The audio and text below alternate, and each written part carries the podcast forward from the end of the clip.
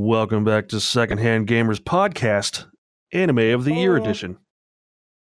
Wow, wow, We're wow. gon- yeah, we're gonna continue our fucking super long conversation about anime, even though now it is almost February. it's been so long, someone died in the series. Uh, we gotta get it out of the way. Uh, Olson won't be able to join us tonight, or he might come in later. I don't know, but whatever. Uh, we got. I'm here, Nick. Uh, we got Corey. Hello. We got Dabney. He's here, Ohio. and Tiger. hey.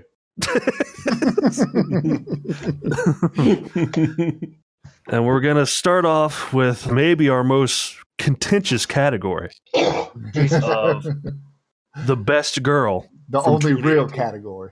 the one that matters, also known as best waifu. The waifu category. Exactly. Mm, Mm, what? Googling all these FBI is going to show Mm. up. my my vote's not going to be a, for a waifu. That's for sure. I hope not. Yeah, you know They're what not it real. is.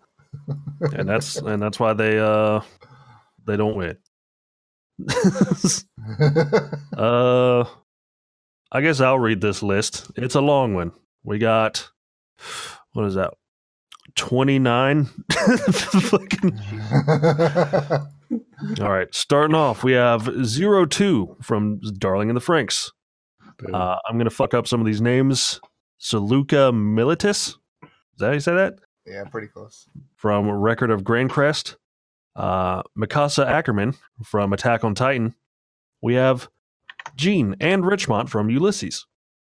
We have the Red Blood Cell from Cells at Work. Uh, Nadeshiko from Laidback Camp. Guild Girl from Goblin Slayer. We also have the Elf and Farm Girl from Goblin Slayer. Uh, we have Rim and we have Shira from How Not to Summon a Demon Lord. Uh, then we also have the Priest and the Sword Maiden from Goblin Slayer. Edelgard from How Not to Summon a Demon Lord. We have Albedo from Overlord. Anzu from Hinamatsuri. Uh, Lin? Yeah. Is that how you s- from Yeah. Sword Art Online. Gun Gale. Which one is that? Gun Gale online. Yeah. Gun Gale, whatever. Uh, I know Olson wrote this one. Uh, all three of them from Asobi Asobase, which is cheating. I wrote it in there. I, It's I awkward actually dude, because that. aren't they like 10 years old or something in that show? I don't know. Well, That's, look, hence, best girl does not equal waifu. okay, I'm just trying to verify here. for me, it means waifu, but whatever. I mean, I'm not Uh, going to speak for Jacob Olson from Minnesota. I don't know about that. Uh, Let's keep going down the list. Uh, we have Enri Emmot from Overlord, Violet Evergarden from Violet Evergarden, Tama Tama from Gintama, The green bitch. Tuare from Overlord, Chis Chis from Ancient Magus Bride, Lupus Regina from Overlord, Special Week from Pretty uh, Pretty Derby. That's what it is. Uh, we have Elizabeth and Jericho from Seven Deadly Sins, and I put uh, from A Place Further Than the Universe. That's everybody. it's a pretty solid list. Considering we got rid of all the My Hero ones. yeah, we we did have all the My Hero girls on there, but we figured everyone knew who they were, and uh, they've been around for a while, so we just took them off the list. We did have like five more. So, would y'all want to do maybe we talk about uh we all pick 3 and then not talk about any of the other ones and only really uh kind of talk Hmm. and debate about the one- the 3 that we pick. And then we can whittle it down from there. I mean, we can just go through the list and just say like some basic overview stuff of each one and just say like these are our three and then go from there. Because I mean, if we're not going to talk about them, we might as well not have them on the list. Well, Well, not really Um, talk about it, just say we're trying to cut this down, right? yeah, I guess we can just pick three. Um, do you have your three already? Because I got to think about it. Uh, I know one. I know gotta- I got one. I know one for sure off the top of my head. Yeah. Well, I know I know two for sure that I like. and I got to think of the other one. don't That- that don't make it bold. Just bolded a name.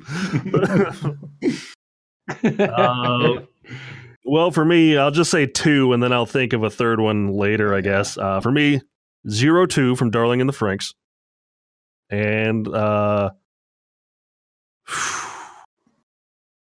Shira from How Not to Summon a Demon Lord.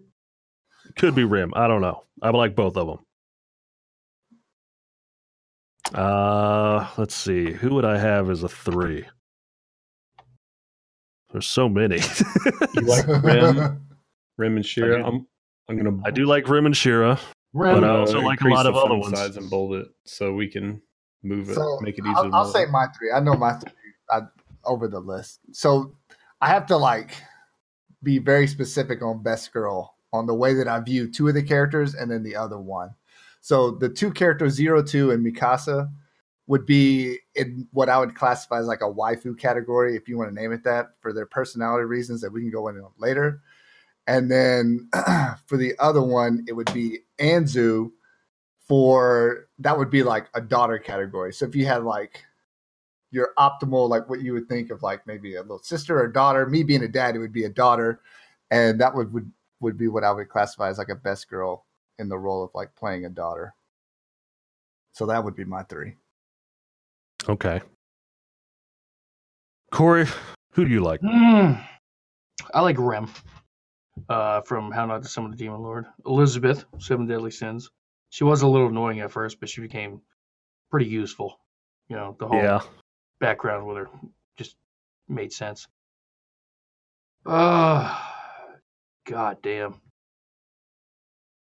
The guild girl from Goblin Slayer. I do like her. She was pretty cool. She's, she's, she's a good one. That'd be my three. Tiger. Itty bitty titty kitty. Come on. Did you say kitty at the end? Yeah. yeah, it's Rim. I was like, who's he talking about? There's like no girl. This is. I was like, oh, actually, there is. Who fits all the categories? For my three, it would be uh, Violet Evergarden, uh, any or all three of the girls from Asobi Asobe, and then Ah, I don't like that. I don't like that we just say all three of them. yeah, just they all have differing personalities. So I think you have to pick like one, which one you prefer. Like I get that they play off of each other, but there has to be one that appeals to you more. I don't want to say in like a wide. mean, I- that's weird, but no, no, no. Well, there's there's Olivia is the one that I think is funniest. But I don't know. I guess it's Tigers. Olivia is probably the funniest, just because of uh, how she starts off being a big faker, acting I'm like she gonna- knows English. I'm going to and change it to Olivia. Uh, If that's what you want. no, that's not What what I'm the other for. two? Okay, never mind then. It's so either have all. Violet. it's either you all have- three. so okay, so never mind on Olivia. You have Violet Evergarden, and what are your other two? Uh, I'd pick um, Anzu from Hinamatsuri. And then, oh man, probably should have just said two. Uh, oh, zero two. mm, yeah, I'd probably say zero I mean, you don't have to. I'm just asking. No, I'm, I've been jumping around. I was either gonna say zero two or Mikasa. What was your third one, Nick? Ah, fuck. so many hard. from. it's hard out there. Uh, let's see. I had I had zero two. I was still man. I like Shira and Rim from How Not to Summon a Demon Lord, but uh, I don't know, man. I like them all. They're all great. I'll just say Shira and Rim All right. Because otherwise, I don't know. I like all of them. I can't pick between them. Bring Shira back up. Well, She's going to be my three. I mean, even the list that we made is a pretty good list. Zero two, Mikasa, Guild Girl, Rim, Anzu, Elizabeth, Violet Evergarden, Shira Greenwood. That's pretty solid list. It's a pretty good list. Really loud. Huh? All I can hear is my heartbeat. Are you okay? I got fucking two ear infections.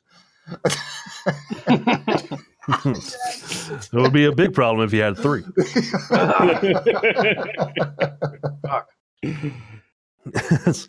All right, so our list narrowed down for best girl is Zero Two from Darling in the Franxx, Mikasa from Attack on Titan, Guild Girl from Goblin Slayer, Rim from How Not to Summon a Demon Lord, and Shira, uh, Anzu from Hinamatsuri, Elizabeth from Seven Deadly Sins, and Violet Evergarden from Violet Evergarden.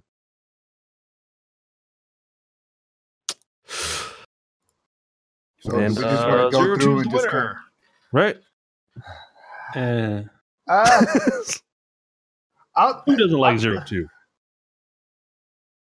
Ugh. I mean, whenever you, you try to say stuff like uh, I can get into that, you have to say her as a person and not her as a spaceship. Uh, it kind of I'd Look. fit she kind of like grew too much for me. Her her character, right? Grew too Her much. gotta character take- development was probably A uh, little too astronomical for you. Yeah, yeah. Look, the the last like six episodes of the series, everyone know doesn't even count. already It's way too thick. They're changing it in the manga. They already said Oh, it's did not they even really? canon. Yeah, yeah. They, Did they I love really? that. Yeah. Yeah, they they said there are going to be Good significant changes to the manga. So it's not even it's not even canon anymore. we just delete that last six episodes from our memory. They admitted, like they just conceded that she's not best. no, it's if you have a wife and she's laying on her deathbed dying of cancer, then you remember the good times. That You can't lay don't- on a bed. you think of the good times that you had together instead of instead of what happened later down the road. They're your best friends. Remember that time when you weren't red and were in a spaceship? Those were good times. Yeah, right. remember when they didn't destroy the show? Being a bitch. Mhm. But we have to remember the good times. She is the best girl. Good times, everybody. So let, no, let, it's it, let's let's talk on the positives of zero two. Very hot, attractive, assertive. She's a fighter. Yep. Uh, Loyal and honest. she has fangs. she loyal. she She's loyal. loyal. Fangs, horns. Yes, fangs and horns. Uh, good color scheme. Yep. Not afraid of being nude. Knows Everything likes to wanted to fish. Likes to fish with her mouth. She's always she's always DTF. Who doesn't like zero two? Uh, I just didn't get into her. I don't know. what about her personality did you not like? Or you just didn't like the character as a whole? Just character as a whole. I don't know. I just couldn't get along with it. Like, just listen to her talk annoyed me. She I will admit, like the first episode or two, she was kind of grating as a character. The way that she was like always contradictory or always like going against what everybody else was saying. It's kind of like that. I don't know, like a little girl who who's just kind of like fighting against her parents type thing. That yeah.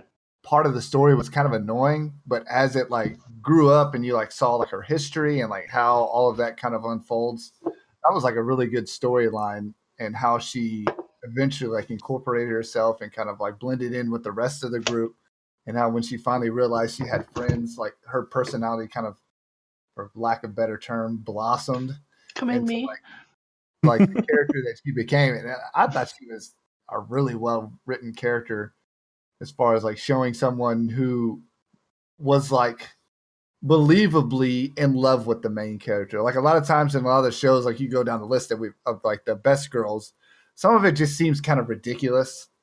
and Yeah. you're kind of like, okay, they're in love with the main character because he's the main character. This was like a little deeper than that. Like her personality was like fleshed out a lot more to where you could say, like, okay, now I understand why. Like this makes a lot more sense. Like this character actually has like some feelings, and when things kind of like hit the fan for a while, like it made you feel something because of the characters' feelings for each other. And I think that's why she was a best girl for me. Yeah, was, she was. Yeah, she was annoying kind of at first, but uh, yeah, they wrote the story really well. Yeah, that was part a of her character development. And I agree with all that until she turned into a spaceship. Was when her Not canon anymore. Doesn't even count anymore. You don't even know if that's not canon anymore. You're just hoping. We're all hoping, to be honest. Look, sometimes you will have know, to go through They'll, that they'll have a season two, and then it's whenever freaking uh, whenever Zero Two wakes up, and it, all of that was just a dream, and uh, uh, the VIRM isn't even real, and there's some other issue, and I mean, technically, uh, she stopped being girl when she became spaceship, so she wouldn't. That's two separate characters almost. Hey, there you go. Oh, So so, you can- should you can- remove her from from this list completely. Yeah, No, into not a a girl. because she's she exists from like episode one to like whatever episode, like seventeen, and then uh, she goes in the coma, and then it's a spaceship after. Yes, so yeah. that would be two. That's two different characters. So all the spaceship stuff is on the spaceship zero two. That's all its own separate thing. All right. All right. All right. you convinced me. Whatever. Although I didn't need to be convinced, but you did it anyways. What's wants to talk about Mikasa? that was my if I had to like put them as one, two, three, she would be my number two as far as like waifu's concerned. And for a lot of the same reasons that I like zero two, like the Abs. honesty, being that being up up front, uh, having like loyalty for the people that she loves, um, being determined as far as like trying to protect the ones that she loves, like those sort of characteristics and qualities, where she wasn't like, because a lot of times the best girls are written out as like just idiots or like goofy, they don't understand, and so they're kind of being drug along by the main character, and I hate that. And so she wasn't like that. She's very confident and very skillful in like her approach to everything and so that would that was the reason why she'd be my number two Yeah, she's a badass. That's awesome. Yeah, she's good, and the abs. I Fit feel like girls. she's the strong Abs. side of the main character instead, because she she She's- makes him. She's like the best character on the entire show, to be Yeah, honest. she's awesome.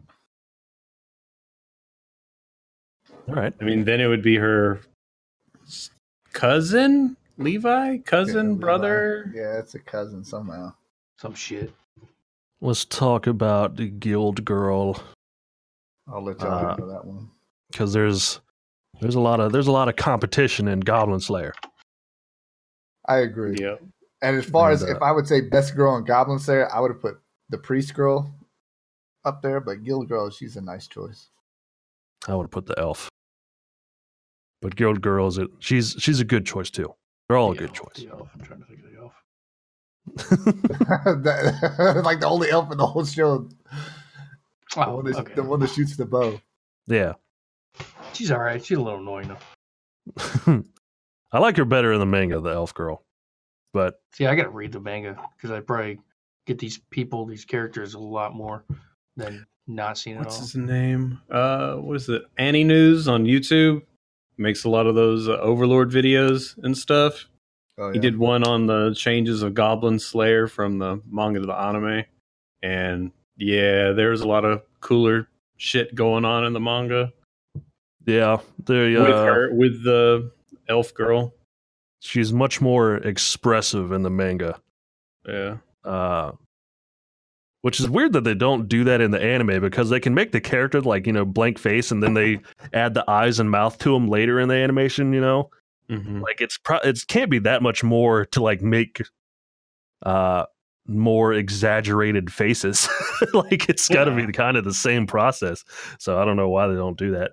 But we're not talking about Elf Girl. We're talking about Guild Girl. Who added her? Was it? I did. I just like her character, the way that like she always she worries about the Goblin Slayer, but she knows like what I don't even know how to really explain it. She's just a, she's a good backbone for him. Of course, she likes him, yeah, whatever. But bless those two old biddies. I mean, you just you can't go wrong. Very nice. She's a real strong character. And, Real uh, strong character. behind the desk. And I will say, spoiler in the manga, uh, she's the one who makes uh, moves first. Mm. She's Wow. she's the one trying to get it. Daddy. Let's talk about Rim uh, from How Not to Summon a Demon Lord.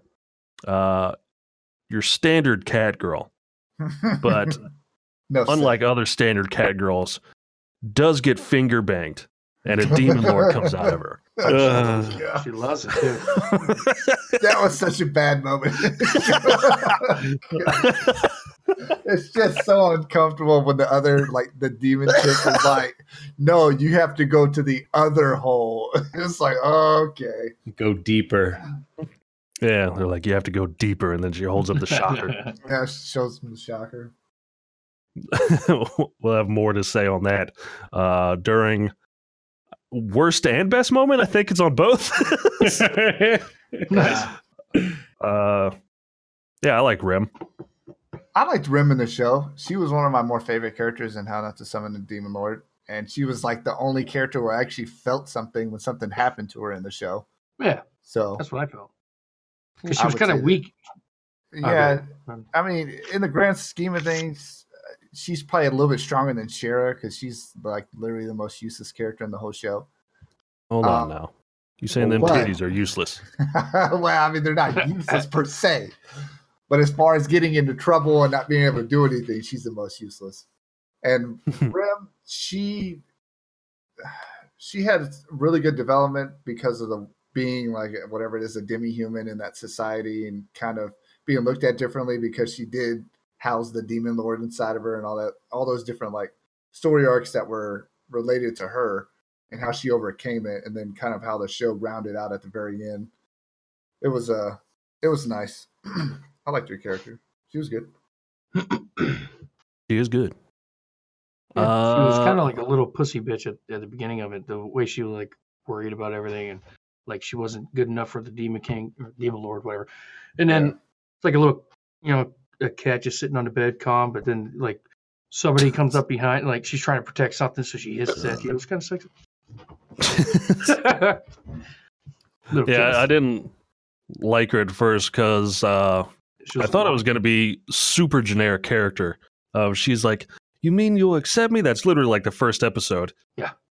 But Yeah. uh, yeah, I got over it. I guess. I mean, she she she gained confidence. She was not confident at all in the in the beginning of the show. Well, she was like almost obnoxious about things. She's like when she was summoning the demon lord originally, and then it like backfired onto them. Like just the way she treated the whole situation, was just kind of like blowing it off. While Cheryl, she's basically the idiot, the comic relief for the show. It's kind of like, how cool is this that we got him, but he wants to take care of us, and now we can be friends, and like all this stuff. And you don't realize until later, like why she acts that way. And once it develops, you kind of have a better understanding of her. Let's talk about. Well, I guess let Tiger talk about Anzu from Hinamatsuri. Well, this is uh I'll start off with saying that this is definitely not best girl because she's waifu. I don't know if there's a, a a daughter version, but she has some of the best character development. And if there's a uh, one of the requirements is uh, you want to protect her and see a person succeed. Uh, she fits the bill 100%. Uh, she gets put into a bad situation and learns a lot and is very humbled by it. And just, I don't know, just Yeah, she is I- girl. She's very daughter like. All the characters in that show are like if you had a kid.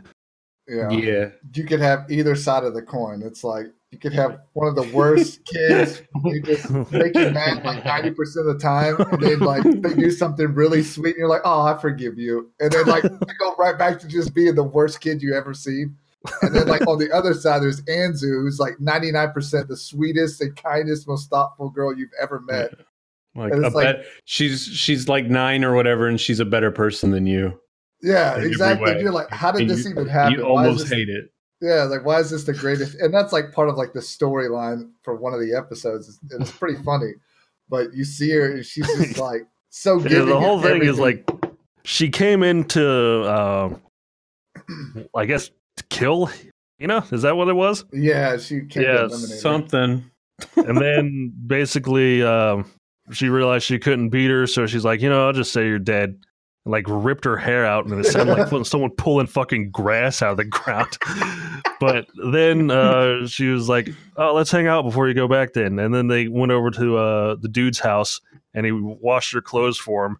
And her like transporter or whatever was in her fucking pocket, and it got washed, and then it wouldn't work. So then she was stuck, and she's like, "Well, I don't want to tell him uh, that I'm stuck here." She was So she ended up living at a homeless camp. or she was shoplifting because she didn't have food and she got taken in by like the homeless camp. And they taught her how to fucking like pick up cans for money and shit. yeah, it like wildly humbled her in every aspect of life. So like everything she's like super grateful for for like any amount of money she gets. And she Yeah, works really 'cause- hard for everything and she makes sure Yeah. she pays people back. Because I think I'm on episode eight now. But like, yeah, she's uh everything she does, she's basically compares to like, well, I mean, if this costs this much money, this is how many cans I would have had to pick up, and this is like how long it would have taken. She's like, I was making like uh, 600 yen a day by picking up cans for like fucking 12 hours, and this this single meal cost 2,500. I would have had to work for four days to get this thing. yeah. and then she starts crying because she's like, I'm so thankful that you th- gave me this. yeah. yeah, she's a great character. she is. She is a good daughter character. Uh, Elizabeth from Seven Deadly Sins. Hmm, the third adopted princess, the king, but she was completely wordless throughout the whole first season up until the end, and she's actually helping.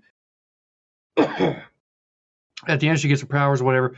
So this year, uh, she's actually useful instead of just being an annoying little cunt that just drag, drags everything down. So I think like her her growth as a person in the character wise is great. That's Yeah, really she's- all I can say about it. She's pretty good. She's a good character. Yeah, it was it was annoying how she started off and she was like the stereotypical character. And you could tell like there was okay, there's obviously something different about her, but it's kind of like what and when's it gonna show itself and how is her character gonna change because of it? And it doesn't happen until like the very end of the season, like you were talking about. In the second season, she is a lot different. She's a lot more confident. She believes in Meliodas a lot more and helps him kind of grow as a character and kind of overcome some of the stuff that he's battling with, which was nice. Oh yeah. Yeah. And then he kind of, it kind of goes into the anime of like what she is exactly. I think in the Yeah. manga it explains it more, but whatever. Yeah, I was Uh, actually going to ask, like, how is she a druid? Well, Like, she's- who, who's her? she- She's She's adopted. not a druid. She's something else. She has healing powers. oh, so she just has the druid ability. yeah. Well, she, Yeah. she was adopted think- by the king or some shit, Yeah. but she was survivor of some kingdom. Uh, She- that explained in the anime? Did I just forget that? Well, she's Um, basically a reincarnated version of the girl that Meliodas originally. Yeah, I know 100% that, but it was just like. Well, I'm saying like she's not like the same person, oh yeah. but she's like from the person that Meliodas loved originally, which is like she's yeah, she's like um The supreme deity. it. Almost, it seems like she's like, she's like an like if there was a soul, I if, thought. if she Yeah, was like, she if there is. were like souls that, I would say reincarnated, but it doesn't mean you're exactly the same person when you're Yeah, I don't- reincarnated. I don't know how that works. Just, she's basically the spirit of like a fucking greater angel yeah, Uh, in the story. And uh yeah, it's fucking weird. It's complicated. Yeah, It's really weird, but like her character just grew from like the biggest annoying piece of shit and being useless to like being awesome. Yeah, she Yeah, was a, she was a very standard kind of like uh, princess in distress kind of character, and like became her own thing over time. yeah, who would just like constantly be groped by the main character, and it was Yeah. just kind of like, okay, we get it. It's all for fan service, but it was like so constant and like so over the top that you're like, okay, come on, let's keep the scene moving. Yeah, keep the story going. like, like sake. there would be a scene where she'd be talking, and then like the camera would pan out, and Meliodas would be like underneath her dress, like staring at her. Like, like, okay, we get it. Like, let's keep this thing moving. So eventually, like the character develops past that. And I mean, he does it occasionally, a little like for more for like comic relief and stuff. I think they cut some of it out. yeah. Yeah, Oh, they, they even really? toned it down from the manga, and there's still so much. Yeah. Let's talk about uh, Violet Evergarden. I think Tiger's the only one who watched this. Yeah, yeah. She uh the whole the whole series is about her, obviously with you know her the name of the freaking anime. But um I think this might be actually a a half mix between um uh, waifu, but you kind of feel bad because she the the anime really starts off with her actually being kind of underdeveloped as a person, as like a human, and this is all about her growing and becoming more of a human. Uh, since y'all haven't seen it, the way it starts off, and this kind of they kind of play in real life what uh, uh, England used to do with a lot of people is they would essentially have these assistants follow um, high-ranking officers around, and they were generally either some uh, an adopted child or somebody from a low-ranking family, and um, what they did in the anime is essentially turn them into like cold-blooded killers that their only goal in life was to uh, fulfill the orders of their off their commanding officer. And this Mhm. really big traumatic event happens uh, in her life, and her officer essentially dies, and she has in the uh, dies in the last battle of the war. The war is over, and now it's about uh, what happens from there. Where do we go from here? Right, and she's essentially a robot. Um, a lot of people think that she's fake, and they play that up. Uh, they play off of that a lot, and there's just tons of character development uh, with. I mean, that's essentially all that it's about. Is her kind of getting over uh, PTSD and uh, just trying to move on from war, and it's just it's just so good. She's super innocent. She's a badass, uh, and she's uh, uh, very pretty. Hmm. Okay. I mean, y'all remember y'all remember seeing the GIF from uh, that we talked about before in one of the previous Mhm. categories. The animation did look good. Yeah, Uh, I'll talk about Shera Greenwood, uh, which we already kind of talked about. Uh, Big Titty Delph. Mm. What else even needs to be said? I I don't really that's her anything main about it, other than, qualifications like, right there. goofy as fuck, and she got a giant tit. Yeah. she Yeah. grows as a character. She uh, learns some new abilities. I've seen her Yep. nipples Yeah, grow. She gets better as a character. Yeah. I don't know. I just like her. I don't really have anything to say about it. I was like, you know, good character. I like it. Uh, Yeah, with how like uh, uh, how, how to not summon a demon lord is definitely one of the animes that you wouldn't uh, uh, openly admit that you watch to people would. and, and show people that don't watch anime. Oh, I would Yeah. not. that is that is yeah. That It's is not a anime watching anime. Uh, yeah, it's definitely not.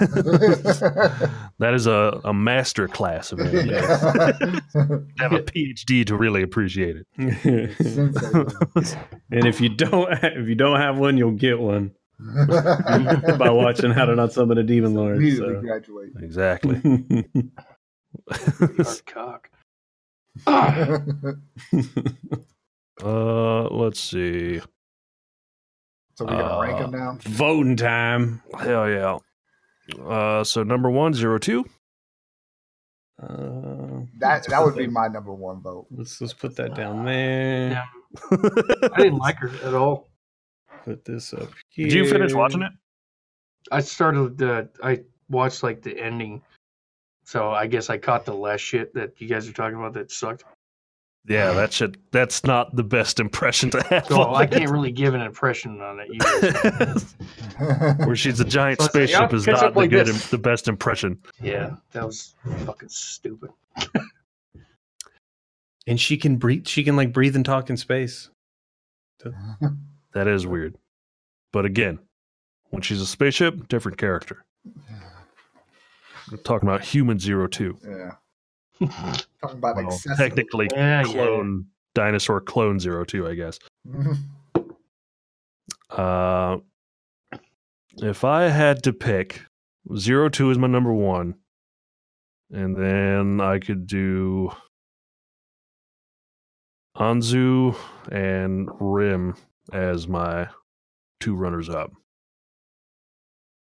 See, I would do zero two as number one, and I could, and I like this. I've never seen Violet Evergarden, but I like the sound of the character. sounds like an interesting character, and I could be convinced if I've watched it that that would probably be my number two, and then Anzu as my number three.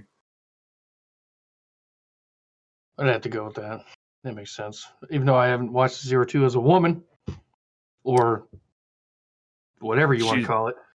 She's so way you make popular that sound. people named a day of the week after her Oh Jesus! on the anime boards. Zero Tuesday.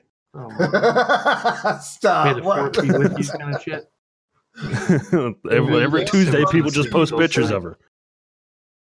Evergarden sounds really good. The war torn, kind of like fucked up in the head girl that's been through some shit, has PTSD. You know, that's She's fucked up in the head, and she doesn't even know. Doesn't even know why. Doesn't even understand like it. child soldier and all that shit. Kinda Yeah. the whole thing of it. You know, just I don't know anything about her. Really interesting. Like she could grow to be so much more, Yeah. and that'd be actually interesting to watch. So yeah, and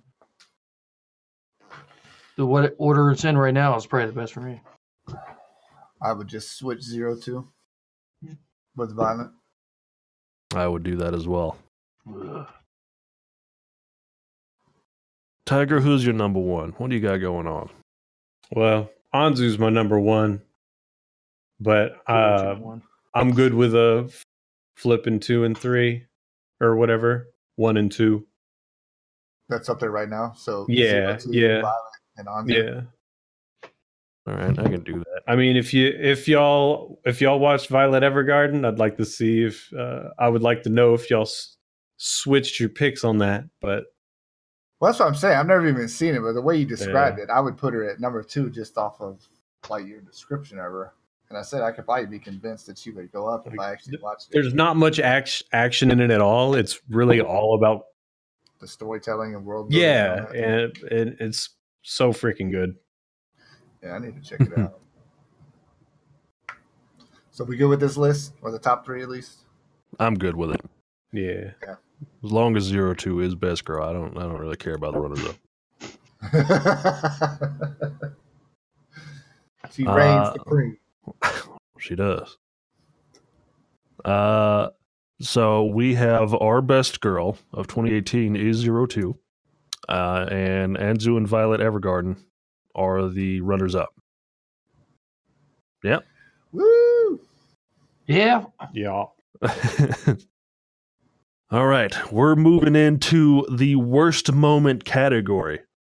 Uh, best one we have. This should be quick and easy.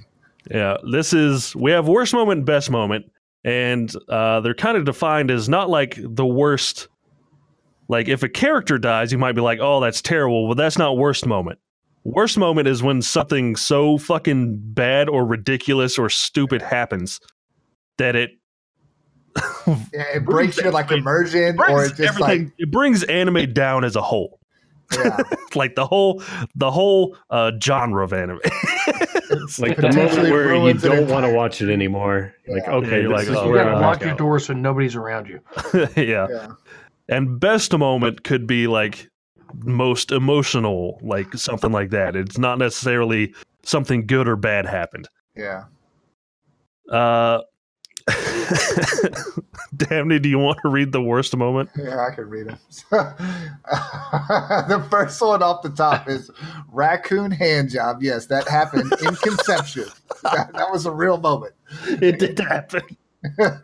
Introduction of the VIRM in uh, Darling in the Franxx. Uh, when the when he fingers the cat girl and not how to summon demon lords. We already talked about that a little bit. Giant Space Zero Two again in Darling. Uh, anytime Asta talks in Black Clover. you remember from the last episode. Uh, when Diana loses her memory for like the third time, yes, that is probably even more times than that. And Seven Deadly Sins. and when he bangs out the raccoon girl. he fucked the raccoon in conception. Is it is she a girl? Is it a girl? No. Well, I mean it It becomes shows a girl. It shows a girl uh, shadow, but it was a raccoon Okay. at the It was a physical raccoon when he fucked it. Okay. It was not yet turned into a woman. It I, was I, still just, I just remember the shadow on the wall where it like shows a woman, and I didn't know if it was. Doesn't just- matter. He didn't fuck the shadow. He fucked Okay. a raccoon. That needs to be very clear. He did have sex with a raccoon in the. All right. Everyone needs to know that. All right. I'll let you handle the conception scene since I think you're the only one who actually visually I watched all of those episodes. I'm the only person in the world who actually watched Conception. I can't make myself. I couldn't make it past the first episode. Well, let me just say, bad and trashy anime, that's a specialty of mine. I love stupid trash. And Conception is some of the worst trash I've ever seen in my fucking life. Now, I thought that when the raccoon reached down and started like rubbing his cock, literally like zooms the camera in and the raccoon is rubbing his cock and the guy's like, "Uh, uh," I was like, this, this, this has to be the worst moment of the anime. It can't get any worse. And then I think second to last episode, the main character and the raccoon literally fuck. Literally, I can't. Literally. A man had sex with a raccoon in this anime. Doesn't get Uh, what what what are- what else do you even need to say? Yeah, that's crazy. So fucking bad. yeah. So uh, worst moment of conception. Yeah, we can take the raccoon hand job off because they topped it. it only got worse. Yeah, he fucked the raccoon, and then it was funny because the raccoon became like a clingy girlfriend thing. So they're like walking through the dungeon, and the raccoon is fucking just like literally like attached to his head, like afterwards, because it got the good dick, Oh, hit him with the good news. and then it turned into a woman. and they were like, "Why did you turn into a woman?" And they're like, "I guess just getting banged out just awoken the woman deep inside of me." so show the whole show is just the worst. but if I had to pick a moment from conception, it is when he fucked a raccoon. Ugh, that sounds just so bad. It's uncomfortable. Stupid. It's stupid. Yeah. Like who thinks that's like, all right, plot twist was he's gonna bang out the raccoon now, but it's actually a chick. Like, oh fu- yeah, let's do that. It's funny too because they had like a gay episode of Conception, and they were like, maybe uh, we have to find this other secret maiden, and so they were like, okay, who could it be? And then the raccoon is like, maybe it's a dude. And he's like, why do you think it's a dude? And then they even make a joke. They're like, well, it, maybe it's not a dude, but it could be anything. Maybe it's an animal. How much trouble do you want our legal team to get in? It's like how they made a bestiality joke, but then he actually fucked an animal. It made a meta joke about itself. we just set me Back in. Afghanistan. Jesus Christ. Mm, I was like, wow, this is real. this is an actual. I'm not just having a fever dream. So Uh, next on the list, we got the introduction of VIRM from Darling in the Franxx, and this is this is the moment Darling in the Franxx went from like the best anime of the year to like they just threw it off a fucking cliff. But I will say this is probably equivalent to the hand jobbed version of Conception to where he actually bangs him out in Conception because when she turns into the giant space zero two, I think that that just threw out the whole VIRM. thing. I think you could survive the VIRM introduction, but the did it VIRM introduction leads to the Space Zero I know, but I right, think but the you hand could job write that. leads to sex. Yeah, no, like, it doesn't. I- the hand job was completely separate. They were they were walking in town, and uh, they're like, "You need to get a weapon to go in the dungeon," and they're like, "Okay." And then they walk Oh, into the okay. shop. You run through the bases, No, dude. listen, you got to start off listen. at first base before you get No, make listen. it all the way home. They went in front of the shop and they're looking at swords and they're like, "Oh, these swords are expensive." And then, without any warning, the raccoon reaches down and starts fucking rubbing his dick, and is like, "Oh, I bet these swords are getting you real fucking hard right now." And that's like episode like two or three. They don't bang out till like episode eleven. It's not even related. In? Darling in the Franxx, though, the introduction of VIRM, it's like the anime, like it was at the peak. It was like at the top of the mountain. And then, like, the introduction of VIRM is someone just f- fucking kicking him off. And, like, fucking starts the snowball effect all downhill. I was so confused, but then again, I was still continued. I was still confused by the time uh, giant dragon or I dinosaur agree. space I- zero two. Yeah, I will say the there. show is like confusing in general, just of like what the time period of the show is. Like, are they actually on Earth? Like, what's what's Yeah. going on It was- outside of like? It was mysterious at first. Yeah, It was like a Right. mystery, and you wanted to know what was happening. And you're like, what is going on? And they went through all this care of making this fucking like really great relationship with the two characters that you're like really invested in. yeah. and like uh building these characters out and then making the the world mysterious like asking all these questions like you see the ruins of civilization kind of but like the kids aren't supposed to know about it it's like it's like you're one of the kids in the show and all the adults are keeping this big secret that's Right. kind of sinister and you don't know what it is and then with the introduction of VIRM they're like okay guys you ready for the secret uh everyone underground is actually what real earthlings are and everything else is fucking aliens from space no warning at all. Nothing to give away the fact that they're aliens.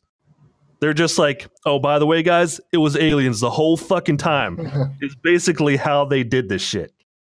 And then that leads to the fucking all the mystery from the world is gone. Zero Two becomes a giant fucking spaceship. Now you don't Uh, even want to know anymore. The- yeah, you don't even want to know anymore. it leads to the fucking like they're suddenly instead of fighting these monsters from underground, they're fighting this collective conscious from space. And they did it. They only had they introduced the shit. You only had six episodes Yeah. left to wrap up the series. And they threw this fucking twist in for no reason. yeah. and it was like it happened so fast, but it also in a way drug out for so long.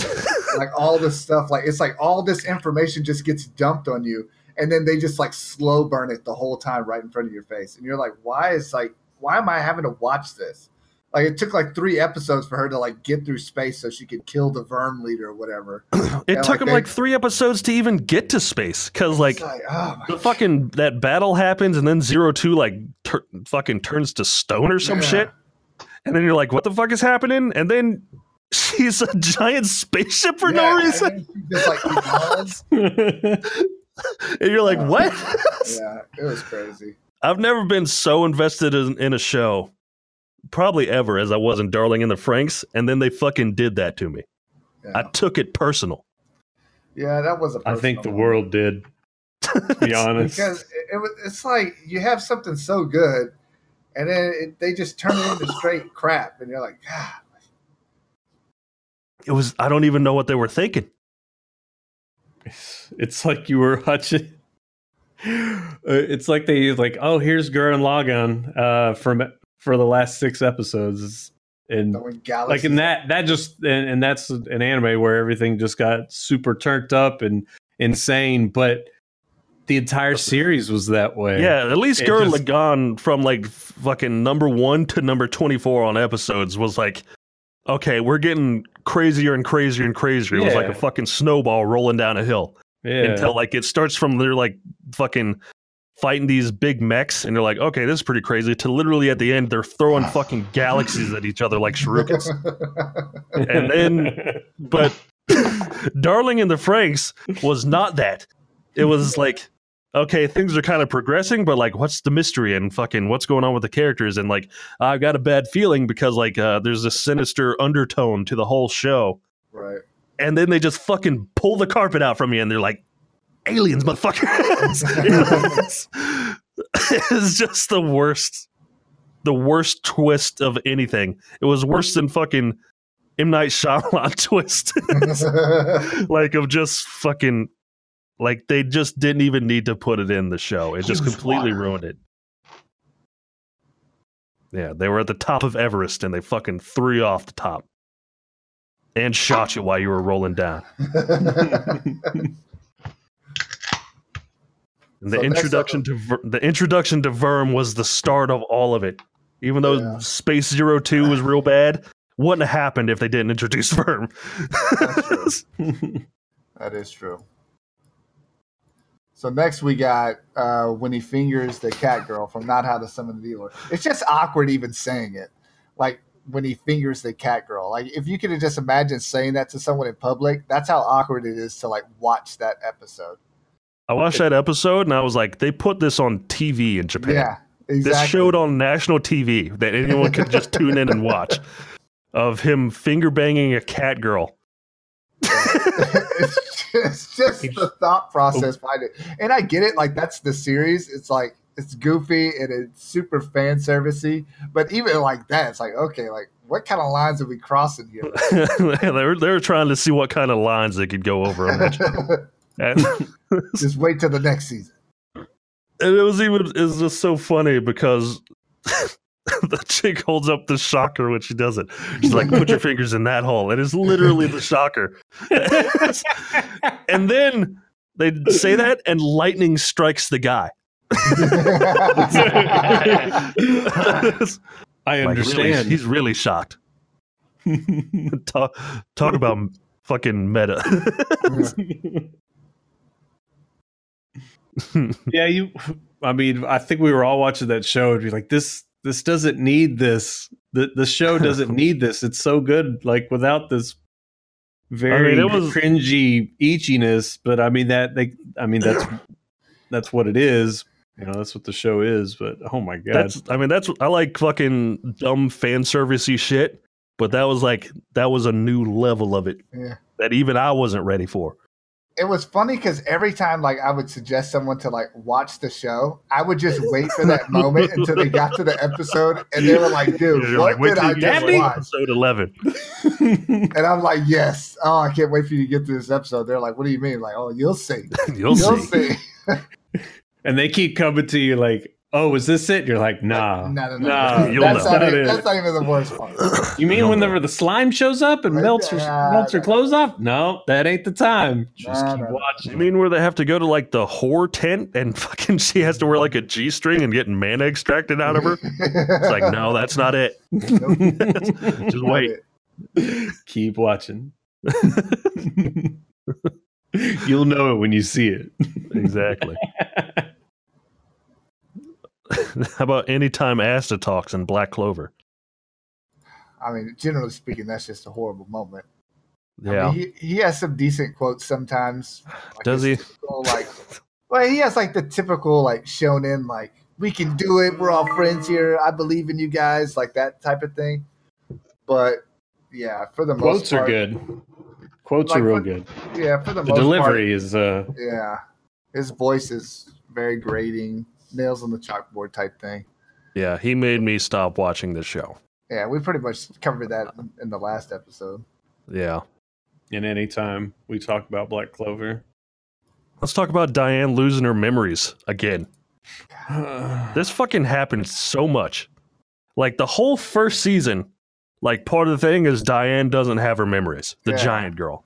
And then at the beginning of the second season, she has them back for like a couple episodes. And then Gowther, the fucking one of the worst characters, erases her memories again for no fucking reason. It's like episode two, she's like, Oh, I got my memories. And he's like, Oh, do you? It just fucking takes him out. what happens And- if you don't? Yeah, what happens if you don't have them? And it's like, well, I guess we'll fucking go on this like six episode fucking boring streak of seeing her Yeah. past again. Because she just leaves. She's like, I don't remember anyone, so I guess I'm out Yeah. of here. And she See just ya. And you're like, okay, well, where's she gonna go? But for some reason, she remembers enough of her past to go back to like her home or whatever that she had left originally. And then It's she goes back there. It's like, oh, cool. Like, it's just, it's so overused of like, eighty percent of that series, Diane is gaining and losing her memories. They Basically, just they just need to have the backstory of Gowther. They need all that resolved. That yeah, they just I don't know. They just they need to do a lot of things in that show to stop revisiting the same fucking thing over and over. That's that's the main problem with it. It's like, okay, a character loses her memories, you know, common trope in uh, all forms of media, basically. But I've never seen it happen so often to the same character. Of they have they don't have their memories now they do now they're gone again. Oh, they got them back. Oh, they're gone again. It's like fucking just come on with this shit. It just kept happening. and then they didn't even try to make it happen in a clever way. It's not like she hit her head. It's just one of the characters was like, "Oh, I took your memories away." yeah, Gowther's like bang, memory's gone. Stupid character. Yeah, it's such a weak like plot twist that they still kind of like reinforce, and it's like I think that they could have done that character somewhat like It's a lot not even like a main plot. I what know, but don't it's like they're trying to add like this extra like little bit of something.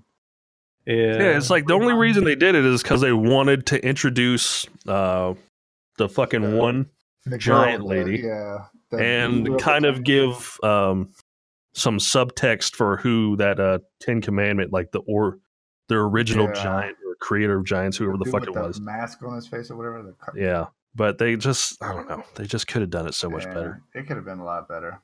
They could have just fucking read a book, looked at a photo album. Something. They didn't have to go on like this fucking six episode thing of like, where's Diane? And she's running around and like, I don't remember anything. And she's like, oh, what happened in my past? Just fucking- My bad. It could have been a one episode recap. It was like a quarter of the series. I mean, they were traveling all around. They could have just traveled to the area where where her giant friend was. Yeah, they could have. They could have done so much. Anyway, Yeah. let's rank them. Uh, for me, I think the number one is the VIRM. introduction of VIRM It's firm.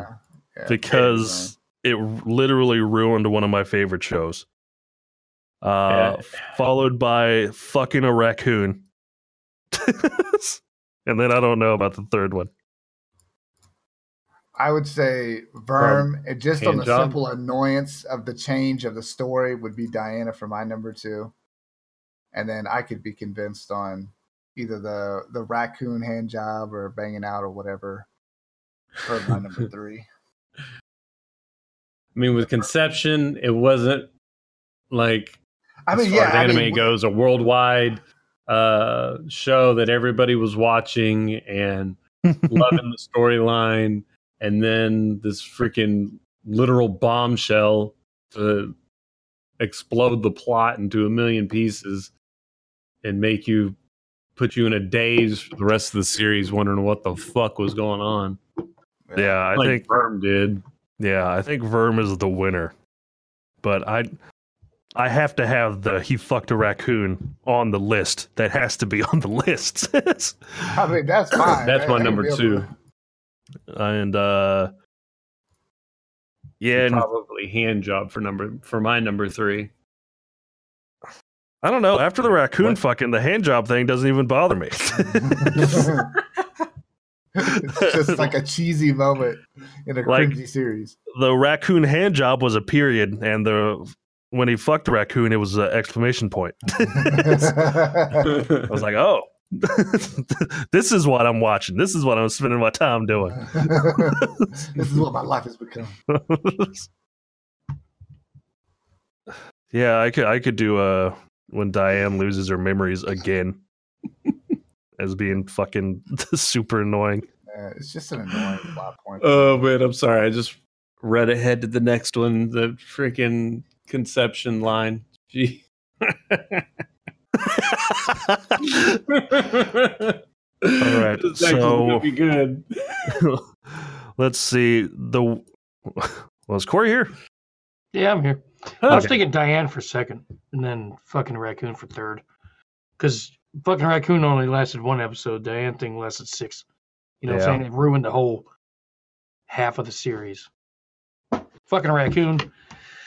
Well, that could just ruin your life, I guess. What's one? It ruined my mind when I saw it. uh, all right. So for the worst moment, the introduction of VIRM in Darling in the Franxx, like how to destroy a show 101. Yeah. And then uh, Diane losing her memories and when he fucked a raccoon are the runners up. Oh yeah. Tiger, do you want to talk about uh, the best moment category that we have? Yeah, sure. I'll go down the list. Uh, first, we got episode 15, whenever Zero Two and Hiro uh, reunite. And I guess what is that the part after the flashback and Hiro knows exactly what's going on? Is that is that the moment we're talking about? Yeah, they like go into uh she's like fighting by herself and um she is like uh freaking out and he kind of goes into the mech with her and like breaks the horn things off her head and like they both get their memories back and they're fucking both crying and like make up and talk about how they love each yeah. other. Yeah. This was right before the introduction of VIRM, right? Yes. right before the show. Actually, uh that's a couple episodes before the introduction of VIRM. There was still some good stuff to go. Like the um uh whatever her name is, and the one dude got married. Oh yeah. and then uh they like came and fucking like uh like swatted their wedding basically and uh that team took zero two and they took them all to like the other facility and you're like oh of course they wouldn't just let them be happy like what's the bad shit that's happening and then it turned out the bad shit was they're gonna ruin the show but that's not what we had in mind when we thought it was gonna be bad right. All right. Well, the next we got the uh, Goku mastering his Ultra Instinct. yeah for the what we got next on the list is the part where they dress up as hot dogs and fuck in conception. then we have Olivia Bot and Asobi Asobase. Uh, Yeah. That part when they go camping and laid back camp. hell yeah Uh, uh, then we have when he fingers that cat girl in uh, How to Not Summon a Demon Lord. How is that a best moment? The, the shoe flinging game on Asobi Asobase. Uh, but lasers are real in Asobi Asobase. It's your turn. That scene uh, when From My when Hero. Bakugo's mom uh, is on the screen in My Yep. Hero. excellent moments Ainz versus the thieves. Which An is good, Overlord. Good, yeah, an Overlord. Overlord. Uh, when Ainz kills everyone, that's towards the Now, very was end. this? Yeah, okay. I was gonna say, is this the one at the very end? Sacrifice, yeah. Okay. Yeah, that was pre- even though you know the animation was kind of That was a bad. good It's still storytelling moment. so yeah, Woo. Very tense scene. Then the flashback when she last saw the major. That's uh probably the the the main scene for, as far as action goes in Violet Evergarden. Uh, the scene in Seven Deadly Sins when Escanor says, "I decide such things." Yep. Straight Uh, beast. Yeah, very beastly moment. Um, Goku and Frieza working together in Dragon Ball Super. The moment that Mhm, mhm. uh, Gabarus says "Wow" in Slime Sama, wow. wow. and friendship breakup in what A place further than the universe. Ah, a place further than the universe. And then Mom Puppet in Hinamatsuri. Man, you must have had that one. yeah, I, I just added that one before it started. I don't even remember that moment. I don't either. What's the mom puppet? You don't remember that one? Uh-uh. That was like the funniest I, or the most I've laughed at the fucking series so far. Was they they spend like the whole episode basically trying to hook up Nitta with the uh, the chick from the bar. Oh, and he comes in with the hand puppet. Yeah, and like she like basically turns him down. She's like, "Yeah, I can't dig like a single dad divorcees." Right, yeah. And then like he is like talking the whole time. She's like, "Yeah, I want a mom. Like uh Nitta had a mom, and fucking everyone has a mom, and uh, you know I want a mom." And then Yeah. Nitta goes out on the date with the chick, and he's like, "You know, when I come back, you know, you'll be able to meet your new mom." And then she's like laying in the hospital all excited and the date doesn't work out. So he fucking comes in with like this hand puppet. He's like, hey, you know, I'm your new mom. and she's just looking at him like straight face. I forgot all about that. And then the episode ends with her just looking at him. yeah, it's the stupidest hand puppet you'll ever see. That was a pretty good moment. All right, let's start with number one. Number one. All right, the Zero Two and Hiro reunion. Uh, Now was this like is episode- the reunion when they get split up and she goes to do her own thing, and Yeah. he's like basically like sulking at home, and then they finally like meet up again for that last battle or whatever. That's the that's the episode we're talking about, right? well, like Not she's like when they reunion back in space, correct? not in space. Uh, it's They're The still space on Earth. reunion. oh my god. Because that one's really bad, where he goes inside of her, literally. No, it's not that one. It's Okay. when uh she's like fighting by herself in the fucking mech thing, and uh you guys were gone for a second. Me and Tiger kind of already talked about it, but like uh she's fighting by herself, and he goes in the mech with her and like uh, breaks the horns, and that's when it goes into the backstory of how like they met when they were kids, Yeah, yeah, basically, Okay. and then had their memories manipulated. yeah. And uh Zero Two still kind of remembered, even though she had her memory memories manipulated. Yeah. and uh they basically get back together and they're like uh fucking crying and they're like oh i'm sorry for all the fucking things i said. And they're like oh it doesn't matter. We're back together now. And uh i think i actually stood up from the couch and i was like yeah! when they fucking got back together finally. That, was, a the, the moment. peak of the show. yeah it was the highest moment of the show. Yeah, that was a really good time.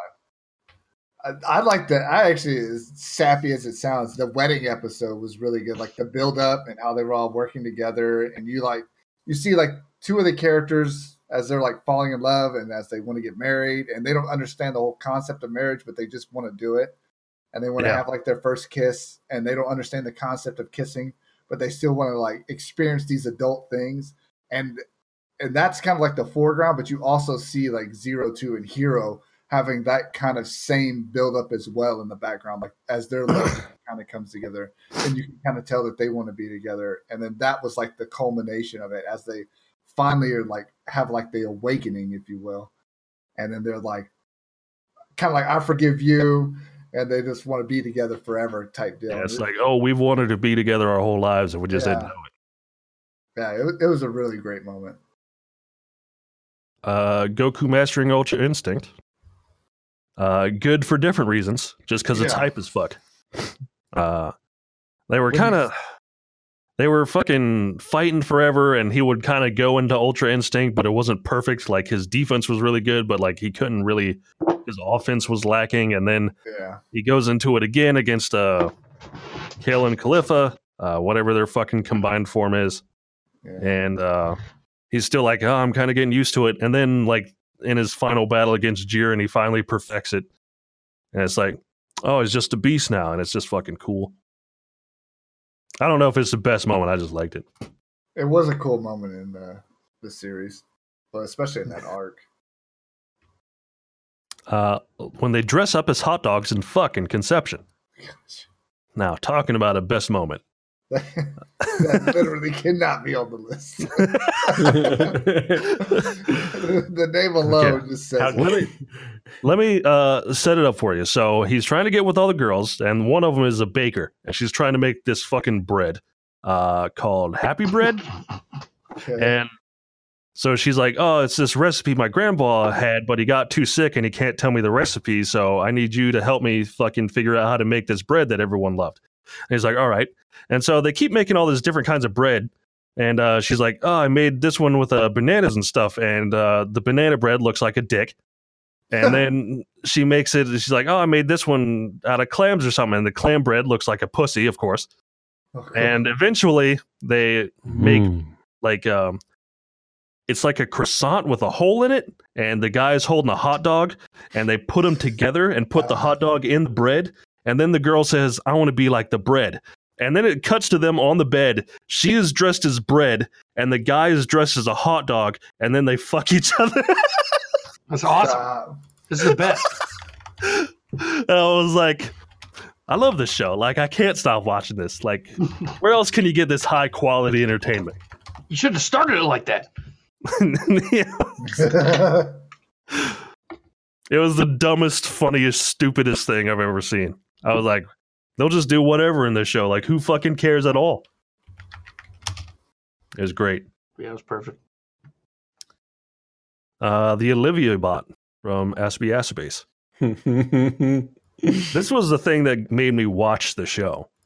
Uh, because like I saw the clip of it at first where it's like basically Olivia has to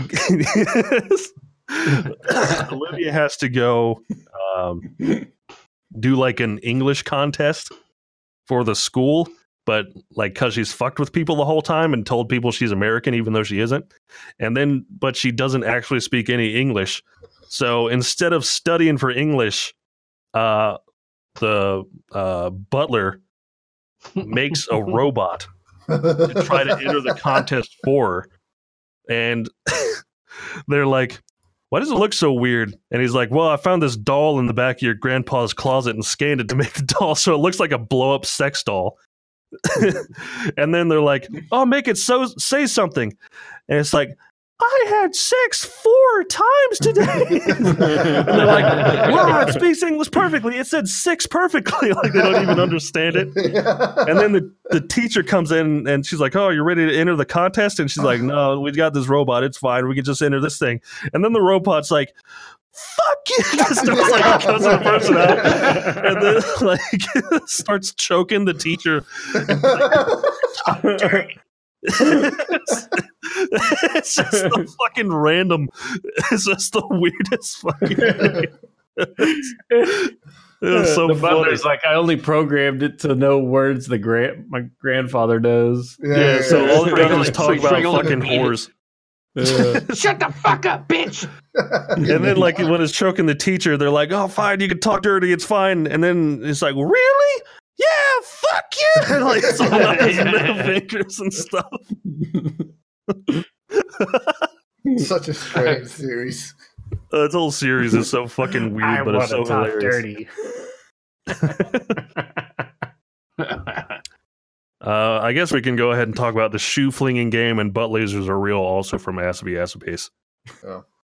Uh, I think Olson put both of these, but the shoe flinging game is I don't remember the context of why they were doing it, but they're it- basically seeing who can kick their shoe the furthest, like across this line. yeah, kick it off their foot. Yeah, and it turns from like this stupid mundane thing to like stupidly epic. Like they just keep trying to one each up each other.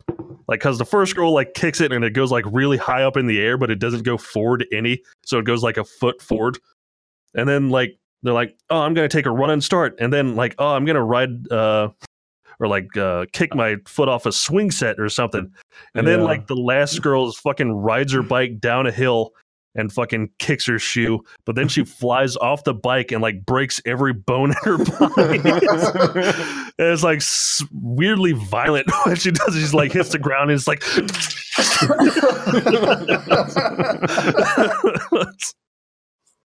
and uh, Yeah, such a weird show.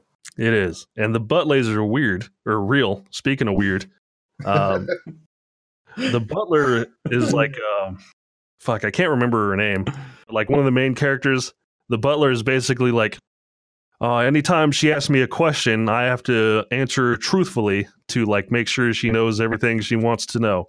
So she asks like something like some mundane question about like uh she's like oh how are fucking how does this happen and then he answers and then like he's like i have to keep answering her truthfully and then she's like how do you play shogi and he's like I don't know. Like in his head, he's like, I don't know. So he just he's like, uh, that's what happens when you fire a laser out of your butt. and then she's like, Oh, show me how to play. And he's like, All right. And then he does shoot a laser out of his ass and like breaks off a piece of the house. And the mom in the house is like, What the fuck? that leads into the whole he was like aliens and they put a laser in his ass. and he didn't want to. He didn't know what to do with it because he couldn't sit on a toilet to take a shit without destroying the toilet. So then he meets uh, Hanako's uh, grandfather. That's it, that Hanako. Teach, that teaches him how to take a shit properly without destroying the toilet with the It sounds like me. laser. I feel like I feel like him. Like, you can tell me to go to the bathroom right now, and I'll go. the whole show is just a fucking acid trip. There's like so many good moments. Uh, it's just like, wait, what? just when he starts shooting the laser out of his ass, like they don't ex- they don't explain what his backstory with the butt laser until like a couple of episodes or scenes Yeah, later. like so he, there's like it's when you fire lasers out of your ass, and then it's like, oh, how's he gonna get this one? And you don't expect that he's gonna get out of it by actually firing a laser out of his ass. and that's like the end of the scene. Yeah. Says the mom go, what the fuck? it cuts back to present time. Uh, let's see. When they all go camping in laid back camp. That's your specialty. Epic. That's all you. Uh, well, the main character is a loner. And so she doesn't go camping with anybody except sometimes uh the disco like she shows up like they basically meet each other because she was like sleeping outside and she got lost after dark and she's like well you can stay at my camp I guess. And so then uh Nadeshiko goes and joins like the camping club at their school and so there's like a group of three girls and the group with the one girl who is the loner camp and then at the end of the series they all they all go camping together. Aw. It's very nice. a- And the teacher that they're with gets drunk and passes out by the fire, and they'll have a great time. sounds weird. uh, when he fingers the cat girl and how not to summon a demon lord, you may recognize this moment from our worst moment category. Well, it's on the best moment as well. And uh, for the same reason that it was one of the worst moments, it also gets to be one of the best because you're like, you're like, oh, they're doing this on TV. this can't be legal. this can't be legal. But uh yeah, great moment. Great moment in TV history. It'll go down in history books. It's like what what's the history of Japan? It's like fucking uh two atom bombs and cat girl. and fingering a cat girl. uh does anyone want to talk about the it's your turn uh thing from my hero? No? that was I mean, pretty I- dramatic. Way everybody got quiet. He pointed at the cameras and everybody shut up. You know, the trains weren't running and shit. And they're like, we got to sleep out in the city and shit. It was right after the fight. He's like, next. It's your turn next. And all of them, everybody started crying because they're like, is he talking to me? But the main character knew that he was talking to him. And it was just jaw dropping, I guess, to him because he knew that he had to he had to take up that mantle.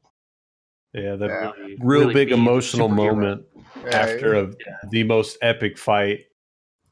Yeah. yeah, it was an epic like, fight I, I gave like everything I have. I'm yeah, done. the strongest character basically gave everything and he loses his powers and kind of looks back and like gives this this speech or whatever and he's basically talking to the main character of the show telling him that you know this is all that i have left and this is kind of what you need to fulfill from now on this is your role in life Yeah. to take this and it's your turn to like be the hero that everyone needs Where- and it's just like one of those like super like goosebump feeling where you're just like, dude, oh man, this is Oh, like man. crazy moments in like the show because it builds up to that fight and then it builds up to this moment where you're waiting for like the torch to be passed, if you will, and finally it just is like comes out. says it.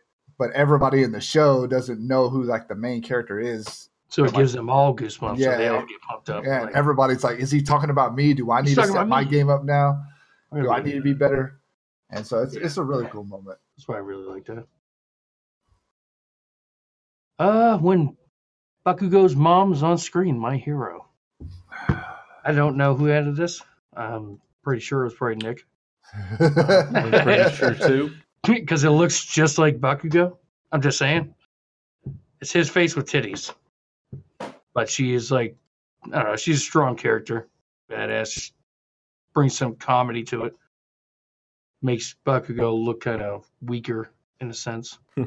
Yeah, Brings she's his a funny down, like, character. makes him a human being in a way. Yeah, it humanizes Bakugo. Yeah. yeah, it shows like you know his like the way that he reacts to his parents because a lot of people act like a certain way around like their friends or like Oh, yeah. coworkers or whatever and then when they get around their parents it's like something different and to see like how he tries to like keep using his standard like personality to act a certain way and his mom just kind of like smashes him in the ground and says like Yeah. no like listen you listen to me like you ain't and he like he's like going off on like I'll kill you. And she's like, shut up, you don't ever talk to me like that, like slapping around and stuff. It's like, wow, okay, it's like you know go. you know where he gets it from now. Yeah, Yeah, you exactly. know why he's you're- that kind of person. yeah, you're like, oh, this is why he's like that type of character. And you see like the dad in the background, like, oh, hey guys, can you uh, not fight like that? Like, can you guys please use your words and not your violence? And they like both look at him and like, shut up, like you don't talk to me like that. It's like, oh, okay, cool. These this is why there's school shootings. Yeah, exactly. You know? Like the kids is getting bullied at home, but he's a bully in school. Kind of yeah. thing. It was- yeah, it, it Also, definitely mega gave his milf. character- Yeah, oh yeah. Well, she looks just like him, so I can't give that. I can't. I can't. Yeah, if you're. Other than Rule tickle bitties, I like those tickle bitties, but that's about it. Tiger knows about it. Rule 63. Unfortunately, right, recently learned of this rule. Let's not go down this rabbit hole. I can I can show you some stuff. Let's let's keep it at least rated R. We don't we don't we don't need the NC seventeen in here. that already got there when they fingered the cat girl. Uh, Ainz versus the Thieves. Come here, kitty. Uh, probably the best moment of season three, I think. yeah. He just Uh, himself out there. Ugh, is the thieves like uh, are entering the fucking tomb of Nazarick, and you kind of get to see how fucking scary it would be to go in there. I guess. Oh, Yeah. and then these thieves that it's kind of built them up as characters like um uh, one of them has you know the two sisters she's like you know i'm gonna get enough money from this one job and then we're gonna go away and uh, the two characters that are like uh, they're gonna get married or whatever and i don't really know what the fuck was going on with the priest but it kind of builds up these characters just for him to fight Ainz, and you know that Ainz is this all-powerful being so you're like well, these characters are fucked. Like just from the beginning, like you kind of feel like the hopelessness of the situation that they're in. You almost And feel he- bad for them. yeah. He, he wears a debuff item that lowers his level just so Oh, he yeah. can test to see if he can earn some XP with with this lower level debuff, so he can be closer to their level. And he like has a ring that hides like his actual like aura, like for his like magic Yeah, power his or like whatever. it's Mhm. it hides his magic level, and so the one girl can see like uh people's magic basically, and she's like. She's like, oh, don't worry, guys. He's not that strong in magic, and you're like, oh, yeah, and he's like, "Oh, uh. you can sense magic. Okay, my bad. I have this ring on, you see, and this hides my magic. But let me take it off." yeah. As soon as he Takes takes it the ring off. off, she She fucking throws up everywhere. Yeah, Yeah. And she's like, we gotta get the fuck out of here. It's like, like, we gotta like, escape- run right now. Escape Adonis. We'll hold him Yeah. back. Yeah. And then it shows what she sees, and it's just fucking just Ugh. super aura just flying off of him. yeah, That's crazy. that Yeah, was and then moment. The moment whenever like he the what's the main the main guy for their little group I I can't he starts trying name. I can't to remember the he, he starts trying to talk his way out of it, yeah, and Yeah. all it does is piss Ainz off. Yeah. Yeah, you're like, oh, you just made this way worse for yourself. And then it doesn't really say it in the uh, like it, like um, it's playing that sad music while the uh, the one girl's trying to get away, and then she like figures out that she's she thinks she's outside because she's on like the dungeon floor of Yeah. Nazarick where it There's looks like they're outside. all kinds of shit. yeah. It's like a whole Yeah, and then- there. and then like as she realizes slowly that like she can escape and fucking gets killed by uh uh uh Shalltear. I don't Yeah, think she gets well. I don't think she gets killed. I think she gets turned into a, a plaything for. No, see in the light novel she gets turned into plaything, but in the or no, Um, the web novel she gets turned into the plaything. In the light novel they changed it over so she does get killed. oh, Um and that's how they went with it in the anime. And suck dry. yeah, so she gets killed, and then it goes cuts back to her two little sisters. Oh, I can't wait till Uh, she comes back and like Yeah, helps us out, and we get out of here. Like, like she promised dead. she would be back soon with money and we can escape our families. It's like, oh, man. we love our sister so much. I mean, I don't I don't know how people are like upset by these kind of things that happens in the show. Like you're following the bad guy. This is yeah, and- that's Yeah, why they're upset. They supposed forgot that to, Ainz uh, is a bad guy. yeah. They l- so like well written. yeah, And if you like don't- the first two seasons, he's kind of like this goofy character, sort of like he's not really goofy, but I mean, like he you you can see that he's like the guy kind of put in this body and he's getting used to it. Yeah. But it's His it's people it can skills be are easy. horrible. Yeah, it Like, can be. you know what? I'm fucking stuck here. I might as well just have a field day. Yeah, and in Overlord 3, he's starting to own it. Yeah, he's like, oh yeah, I'm I am the fucking bad guy. and, And you uh, know what? And world, it's I'll not even really world that he's the bad guy. It it in a in a lot of ways, he's just not the obvious good guy. You know, because there's Yeah. a well, he's not even an obvious good guy. He, or Well, he's, he's not, not even the- like I mean, a little he's bit a of good guy. he's really. a good guy from his from like yeah, uh, he's the from the- his of perspective. Nazarick, Yeah, Yeah, not everything like, he does is for like gaining power for himself and for Nazarick. And Yeah. if that like if people Building all are the gonna die, Yeah. if that means people are gonna die, fine. If that means people have to be tortured, you know, so be it. So Yeah. on and so forth. Yeah, It's whatever like- it takes. Yeah, like And for I- I guess that you know really leads us into the next one. Uh, a good reminder that Ainz is probably the bad guy uh, is whenever he kills like two hundred thousand people in one episode single handedly. Yeah. Oh, dude, whatever, whatever. It was just like the snap of the finger thing, and all those freaking people on screen just drop dead. fall. Yeah, Oh. he straight That's Thanos so on like, the entire yeah, I was gonna say, who did the snap better, Ainz or Thanos? uh, yeah, he's basically he's fighting uh, like oh, this whole nation's army is coming to like uh, he allied himself with the Empire, even though he didn't really have to. He could have just taken the Empire, but like Ainz doesn't know how strong he is in some cases, or maybe he's trying to add some kind of legitimacy to uh, his his own country or whatever.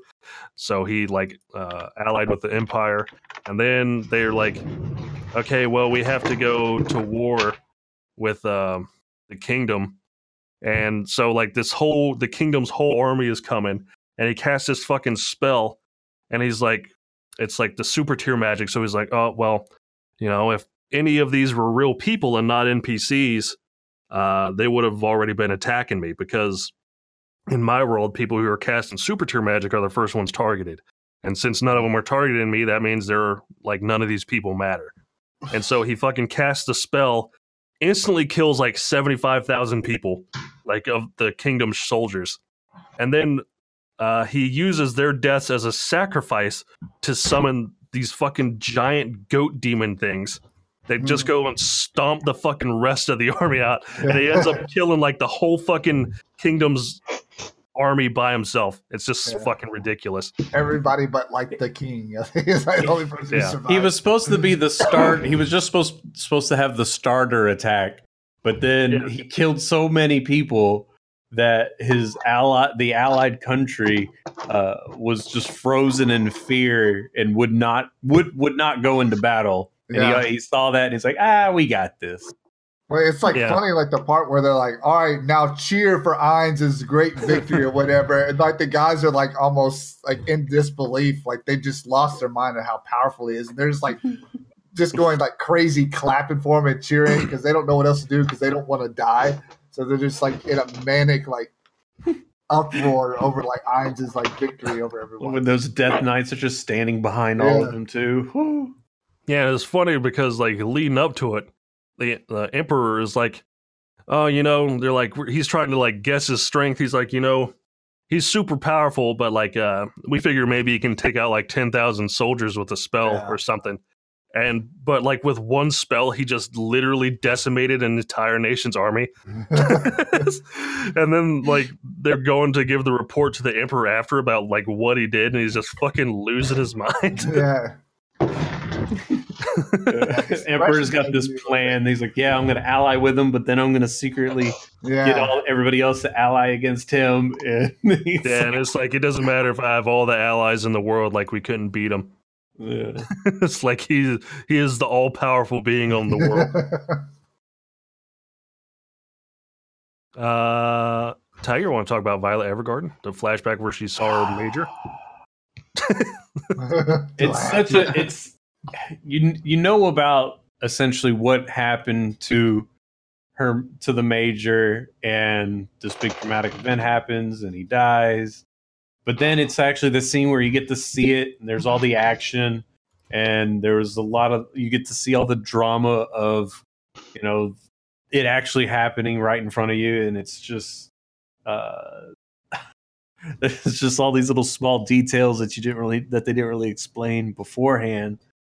And it puts kind of context to what he what his last words to her were uh like his last order right and it was just such a good scene it was towards the end where uh she's you know starting to starting to figure things out and it was just ah very emotional I definitely have to watch it. Yeah, I gotta watch that anime. Yeah, it's on my list. Good. All the images I've seen look good.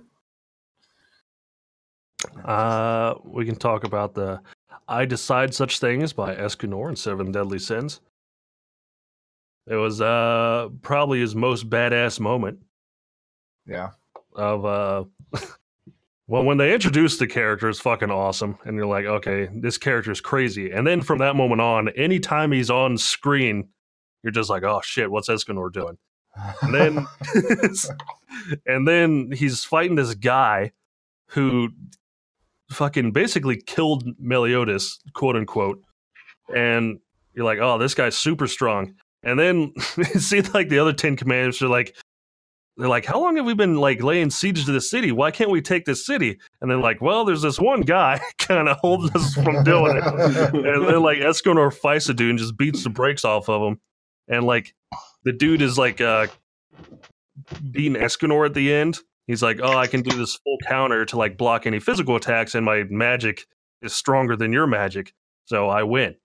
And then like the sun starts rising more, and fucking like a cut just appears on the dude's chest, and fucking um, the darkness that was covering Escanor's like sun magic fucking disappears, and he's like, "Who decided you were stronger?" and he's like, "I get to decide this shit, not you." And then he just fucking kills him. Yeah, shoots him with like the giant sun and like launches him. Yeah, and Dude, then his, like the his ability the is so awesome And then the other leader, well, I guess it I don't know who the leader, I don't know the ranking basically, but like also comes. So like in fucking just like this one attack, he beats the two most powerful yeah, enemies that they're fighting. like one swoop. yeah, it's fucking crazy. i think that was the little guy was that It's the one that they were, looks they just like Meliodas. Meliodas' brothers right Both Yeah, of them are. Both yeah, of them. both of them. Yeah, yeah, it's just it's nuts. Escanor is, is fucking great. Every time he's on screen, it's great. But this is probably like the best thing, he the best quote. it's his marquee moment. you know they kind of did like they have these i don't know if you'd really call them a trope of types of builds of people in anime and whatnot but he is like the best version of pride Yeah, or anything close to that i've ever seen just because it's absolute his pride is absolute yeah, and he knows it and there there doesn't even seem to be a chance of him even ever doubting himself ever yeah. It's fucking it's fantastic. Did And you watch even the second season yet, Corey, or, or did you just finish this first one? I just finished the first one, but I skipped like I started watching like in between videos Oh, okay. just just to catch up a little bit before we started this. I mean, just just for them to make the I know this is like the movie that just recently came out and not the the the episode or like the season on TV. Uh the only reason why it was dramatic whatsoever is because it was like late afternoon and the sun was going down. Yeah. nice. And, like that's the only reason why it was even a fight for the opposition in Escanor. It's and it's also funny because like Escanor is like the only human in the show basically that's fighting. Like everyone else, they're like a demon or a fairy or an angel We're, or we're a human now. There's something completely yeah, or different. they're immortal or they Yeah. fucking something. Like there's always something. And Escanor is the only human, but everyone calls him a monster. like every time they're fighting, they're like they're like, what kind of monster is he? and they're like, and he's like, I'm a human, and then he cuts him in half. Uh, Goku and Frieza working together in Dragon Ball Super. Probably not the best moment, just a cool moment of It like a- some top ten things you never thought you'd see in Dragon Ball. yeah, exactly. right. That's what I was gonna say. I was like, it's a cool moment because the concept is a cool idea, and then like the actual fleshing out of like the idea and how they work together and how Frieza's personality is is exactly the way that their relationship works. Like he's still scheming and trying to plot a way to kill Goku through the whole thing, but Mhm. he's Yeah. still doing it in a way that he maximizes his survivability. So he understands like unless they work together, they're all gonna die. And well, so, yeah, it's it's but it's uh, you know, he's basically fighting this whole tournament to get his wish to come back to life. And it's this is like the only selfless thing Frieza's ever done. Probably in like the whole Dragon Ball series.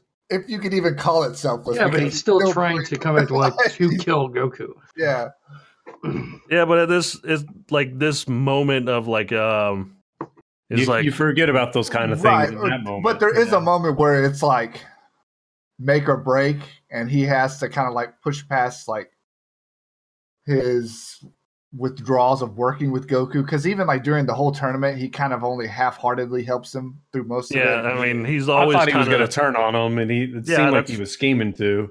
I, that's kind of what I thought. And then at the end, he's basically like uh, he gives that speech like while they're holding back Jiren's attack before they like launch a final attack on him. Then he's like, "Oh, do you remember your promise, Goku?" And then Goku's looking at him and he's like, "I'm asking if you remember." and he's and he's like. He's like, I'll keep my promise if you do. He's like, you should know that better than anybody. And, and like in the context of fucking, he gave him like energy when they fought the first Yeah. time when he was like dying and stuff, and that kind of makes. Mm-hmm. Frieza remember. And Yeah. then like the kind of begrudging, like he's like, I I have to help my fucking worst enemy, like the Yeah. one person I hate more than anyone is like has to I have to ally with him. And he's like, and even if I don't get my wish, like this is the way to do it. Like it was, it's like weird, uh, weirdly good character progression for Frieza that I Yeah. wasn't expecting. Right. It's a good moment. It's not like in the grand scheme of anime, it's not like the craziest moment you'll ever see, but it's a good moment in the Dragon Ball universe. Yeah, in yeah, in the Dragon Ball universe, it is a good moment. Wow. Wow. Wow. Uh, this is the moment that made me like uh, Gabiru in uh, the Slime anime, uh, where he's like the same one we were talking about best character uh, last time, and like what they could have just they could have just made this fucking annoying character that no one liked and no one pro- and the anime is so good that everyone would have probably been fine with it, and instead they made him like one of the fucking funniest characters in the show, like uh, the voice acting of uh, the dude who does Kazuma's voice uh, basically makes him a good character.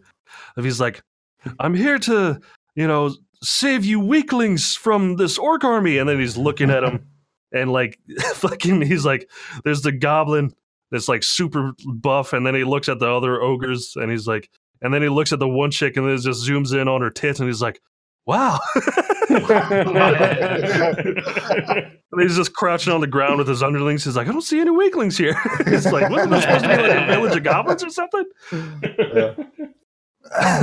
it is a funny moment, and that was like the same thing for me. Like he could have easily been a throwaway character where they could have just like introduced him. You could have done something stupid and died, or just got like totally like crushed into the ground and just been irrelevant for the rest of the time. But it was hon- honestly like a launching point in a way because it helped him like build his character, and then he goes into like the different events that happen, even like leading into like the episodes that happened this year was like really cool. Where even he got exiled, but like you can see like his progression like growing and like like the person that he's going to end up being so yeah it was a really cool moment Yeah, he's not a throwaway character. Yeah.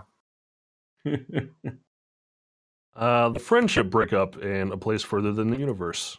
Uh, I started watching this anime in between the last podcast that we did, uh, and um, Mm. there's basically um, it's like the the one girl, uh, Shirase, has been trying to go to Antarctica for like um, ever since she was a kid because her mom was an Arctic explorer, and she died in Antarctica and like never came back, and like uh, they never found the body or anything.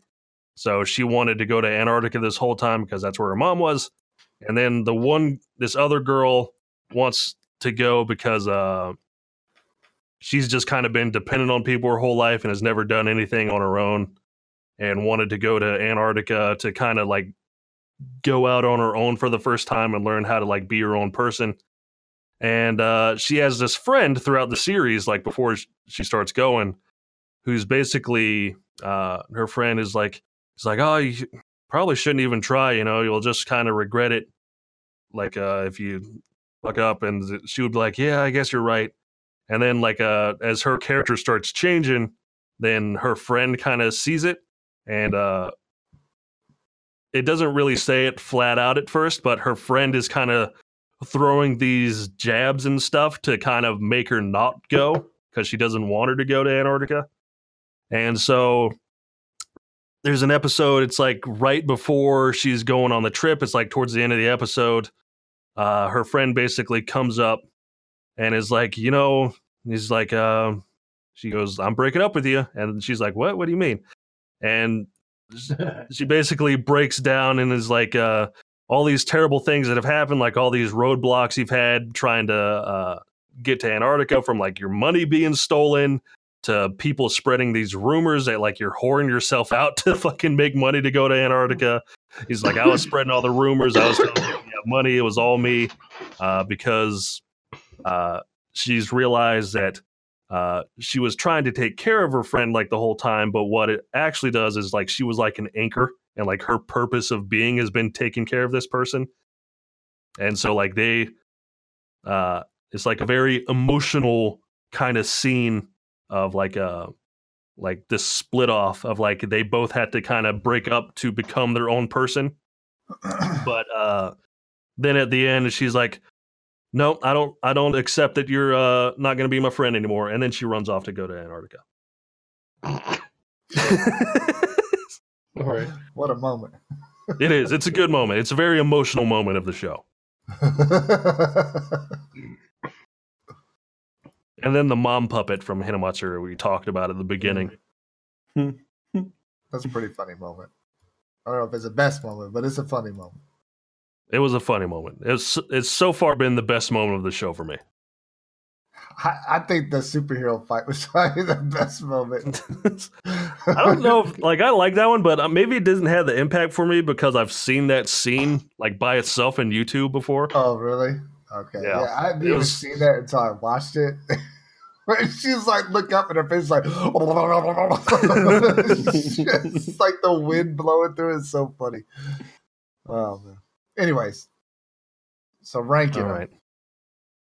How about we just say what everyone's number one best moment is? Oh, that's easy. Zero girl. two. Yeah, I was gonna say mine's is zero two and Hiro Reunion. Mine is it's your turn, hero. Tiger, what's yours? I'm a little hesitant to vote for Darling in the Franxx just because of how they turned out the series. But uh You gotta look at definitely the, best moment. moment. I understand. I understand. It is a but I always want to make sure I throw that in there. So like if the the screenwriter for Darling in the Franxx, you know, listens to this podcast for some fucking reason. Oh, Uh, yeah, we're real popular. I, I don't want them to be like I don't want to be like okay I can continue on with moments like this Fucking in future in future writing. And, well, they uh, can continue with moments like that. Just but they, can't, continue, with the other shit. Yeah, yeah. So I'll give them the bo- yeah best moment for sure. All right. So let's see. I think that'll be our number one. And then, God damn it. Well, Uh, All right. tried to just move it down. if the fucking thing wants to pop up. Uh, there we go. Okay. Uh,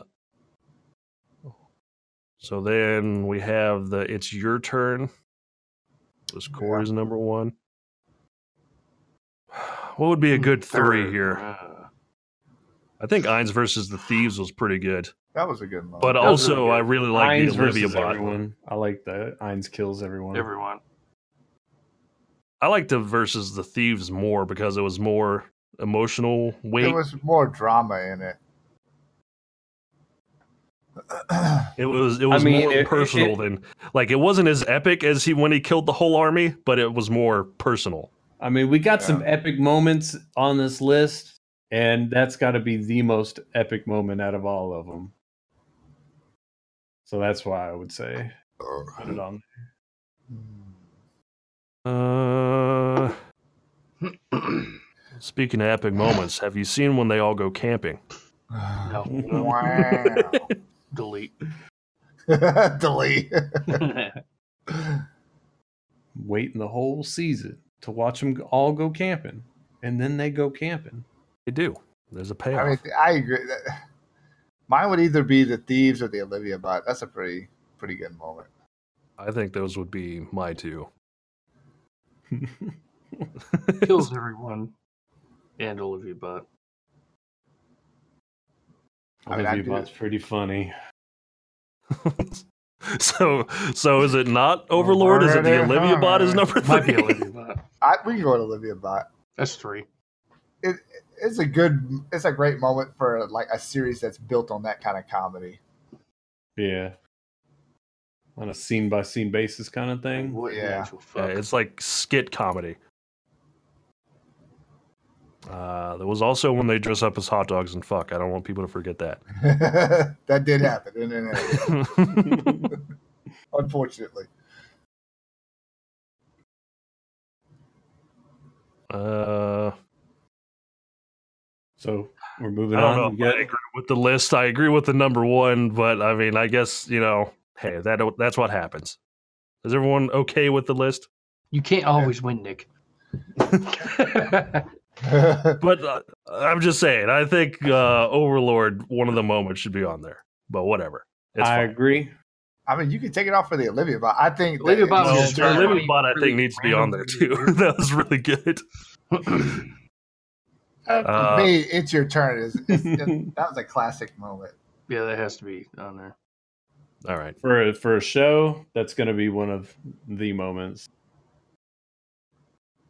All right. Fine, I guess. uh, so the best moment is the Zero Two and Hiro reunion in Darling in the Franxx, episode 15. One of the last good episodes. uh, and then the It's Your Turn from My Hero and the Olivia Bot from Asobi Asobase. Oh, and uh, uh, over, I hate not having that Overlord moment on there, but oh well. it's the way it goes. we don't have time to argue.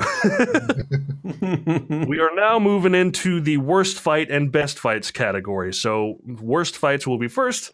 Uh, this is not necessarily kind of uh, sort of like with the last categories. Worst fight doesn't mean uh, worst thing that happened in a fight. It means uh, the worst, like animation, lack of animation, whatever. And uh, I think before we get into the worst fight, we're going to take a break real, uh, real quick, and then we'll come back to it. All right, all right. Bye for now. Bye. Later. Welcome back to Secondhand Gamers Podcast. We're Oh. still talking about 2018 anime. Fuck. We're halfway through Last 2019. For forever. yeah. At the end of this year, we're going to have to change some shit. uh, we are going in with the worst fight category. Worst Uh, fight. I'll read it. I'll go. okay. Every fight in Conception is number well, whatever. Every fight in Ulysses. Tien versus Sniper Guy in Dragon Ball Super. Goblin Army versus Humans Overlord. Oh my God. Ending in Space Battle. Darling in the Franxx. Mm. Bridge Fight. How not to summon a Demon Lord. Black Clover. Every fight. in battle in double decker. Uh, I now- almost feel like some of those every fight cat like Ugh. groups that we have are almost like a cop out. And like don't- yeah, well, to me, they did like they're bad and they're like not great, but it's kind of like par for the course for those shows. Black Clover did have one good fight. Yeah, I mean it was a good fight. The first one? The one where Uh, they uh, fight the- the beast guy or whatever. Oh, okay. no, it wasn't even that. I would say it was the the leader of the, oh, the- his fight was with good, yeah. with the Japanese sword dude. That Yeah. one, that fight was good. He taught him how to use Uh, key or whatever. Yeah. You got to tell me what episode because every one of them wanted me, like, made me want to kill myself in real life. now I don't think the bridge fight from How Not to Summon a Demon uh, Lord belongs so in here. either. Yeah, this was it. one Olson put in. Yeah, I hated also, that one, also too. put that one in the What? in battle. You hated that fight? It was This just was- lame. It was so late. It was just like, hey, we're here, whatever, and we're done. That was it. There was no, No, that was like actual the fight to it. yeah, there was. It was there was like the all of the Edelgard fights chick with the, the spear, and like it was Yeah. like a, She did her for ultimate an attack. anime that was just about fan service. Like it was a pretty good fight, and then it's probably a better fight than a lot of these other series where it's they're supposed to be fighting. You got me there. You got me there. Yeah, whatever. He, Because what if was- all the demons would have attacked it, like whatever, then it You would have know, been just like kill really them good. all. and his and his ability, what that was like. That was That like one of the most everything up. badass, like non insignificant thing, and then just Yeah. fucking boom. Just kind of showing you how strong he is in a way. Yeah. Yeah, I got you there. Just doesn't I, I love I love that the way that they animated his ability. Like I can't remember what that was, what what he called it, but Well, how it was uh, just this little Nova, little think. this Yeah, little like white, white- dot thing, and then it just hits the ground and boom. I like before that where like uh, she's fighting him with the spear, and it was like He's Yeah. fast it. paced. Like it was Yeah. animated surprisingly well. I thought it was a pretty good fight. He's just like, Now you gotta use your ultimate attack because you're not gonna win like this. Right. Now with Ulysses, I stopped watching the, that show, but the fights that I did see, there wasn't much animation to the fight scenes. It's just kind Yeah. of stuff happened. I put this one in. Uh, I finished watching Ulysses all the way through because I hate myself. And the fights in that, they're just fucking. Literally, the characters are just flying at each other and like fucking banging against each other in midair Yeah. and shit It's half the time. And then like in every fight, like uh Jeanne would fucking just do like this walk away, like in the middle of the fight. But it was animated so badly. like every fight just fucking sucked dick. Like, I don't know. None of them were really good. Uh yeah, I don't know. I didn't like any of them. Same with Conception, where uh where with Ulysses at least there were fights. Does that even Conception did the fucking thing where it's like Look on our website. Like that's Look at our that count? website. They fought. Just take our word for it. We're not Yeah, going to show it. us. Did it show by it on the website, or just you had to read it? I don't know. It's a fucking Japanese website. but they had Can't one have fight at the very end uh, where they're like, "Oh, here's a big demon," and it's the kids turn into fucking like mechs for some reason, and then they combine, What? What? and uh, the kids turn into mechs, and then they combine into like a big mech or something. And uh, I don't This fucking Darling in the Franxx, right? No, it's conception. Oh. And then the, the giant demon is just like, he's like, why don't you join me and you could just get your dick wet all the time. Cool. and then the guy's Why like, he's like, oh no. And it's just, it's for something I where I had no expectations. It it let me down even from that. It, it- it's like now I see why you just skipped over the fights and you were like, go visit our website because this is the quality that you had in store. it would be better if you just skipped it. Uh, now the one that I really don't like is Tien versus the sniper guy in Dragon Ball Super. yeah. This, one was the I- I worst fight like- of the show. Yeah, I feel like this one, as far as the worst fight category, like really applies. Just the way that the whole world is built up, and at this point, like, if you even want to call it, the strongest people in all these universes are fighting, and then this fight is just so pathetic and dumb that you're like, how are these even like considered the best fighters in these universes? Yeah, well, Tien's a fucking idiot anyway. Uh, Tien was like, well, in I like Super he is, but in Dragon Ball Z, he was like, he was the strongest human. Like, people like to say it was Krillin, but fucking Krillin stopped being relevant when Super Saiyans came about. yeah, And Tien was able to hold back uh, the second form of Cell by himself. so, like, he was clearly the strongest. And also, he was the only human who kept doing martial arts in Super. He had his own dojo. Yeah, While Krillin and was, a like- cop. He was Yeah. str- he's stronger. Tien's stronger than he was in Dragon Ball Z. and the whole. Well, that's because they like, fucked up all the power levels. Yeah, Yeah. But too. like, so the only person who has actually kept doing martial arts, he was the strongest human in Z.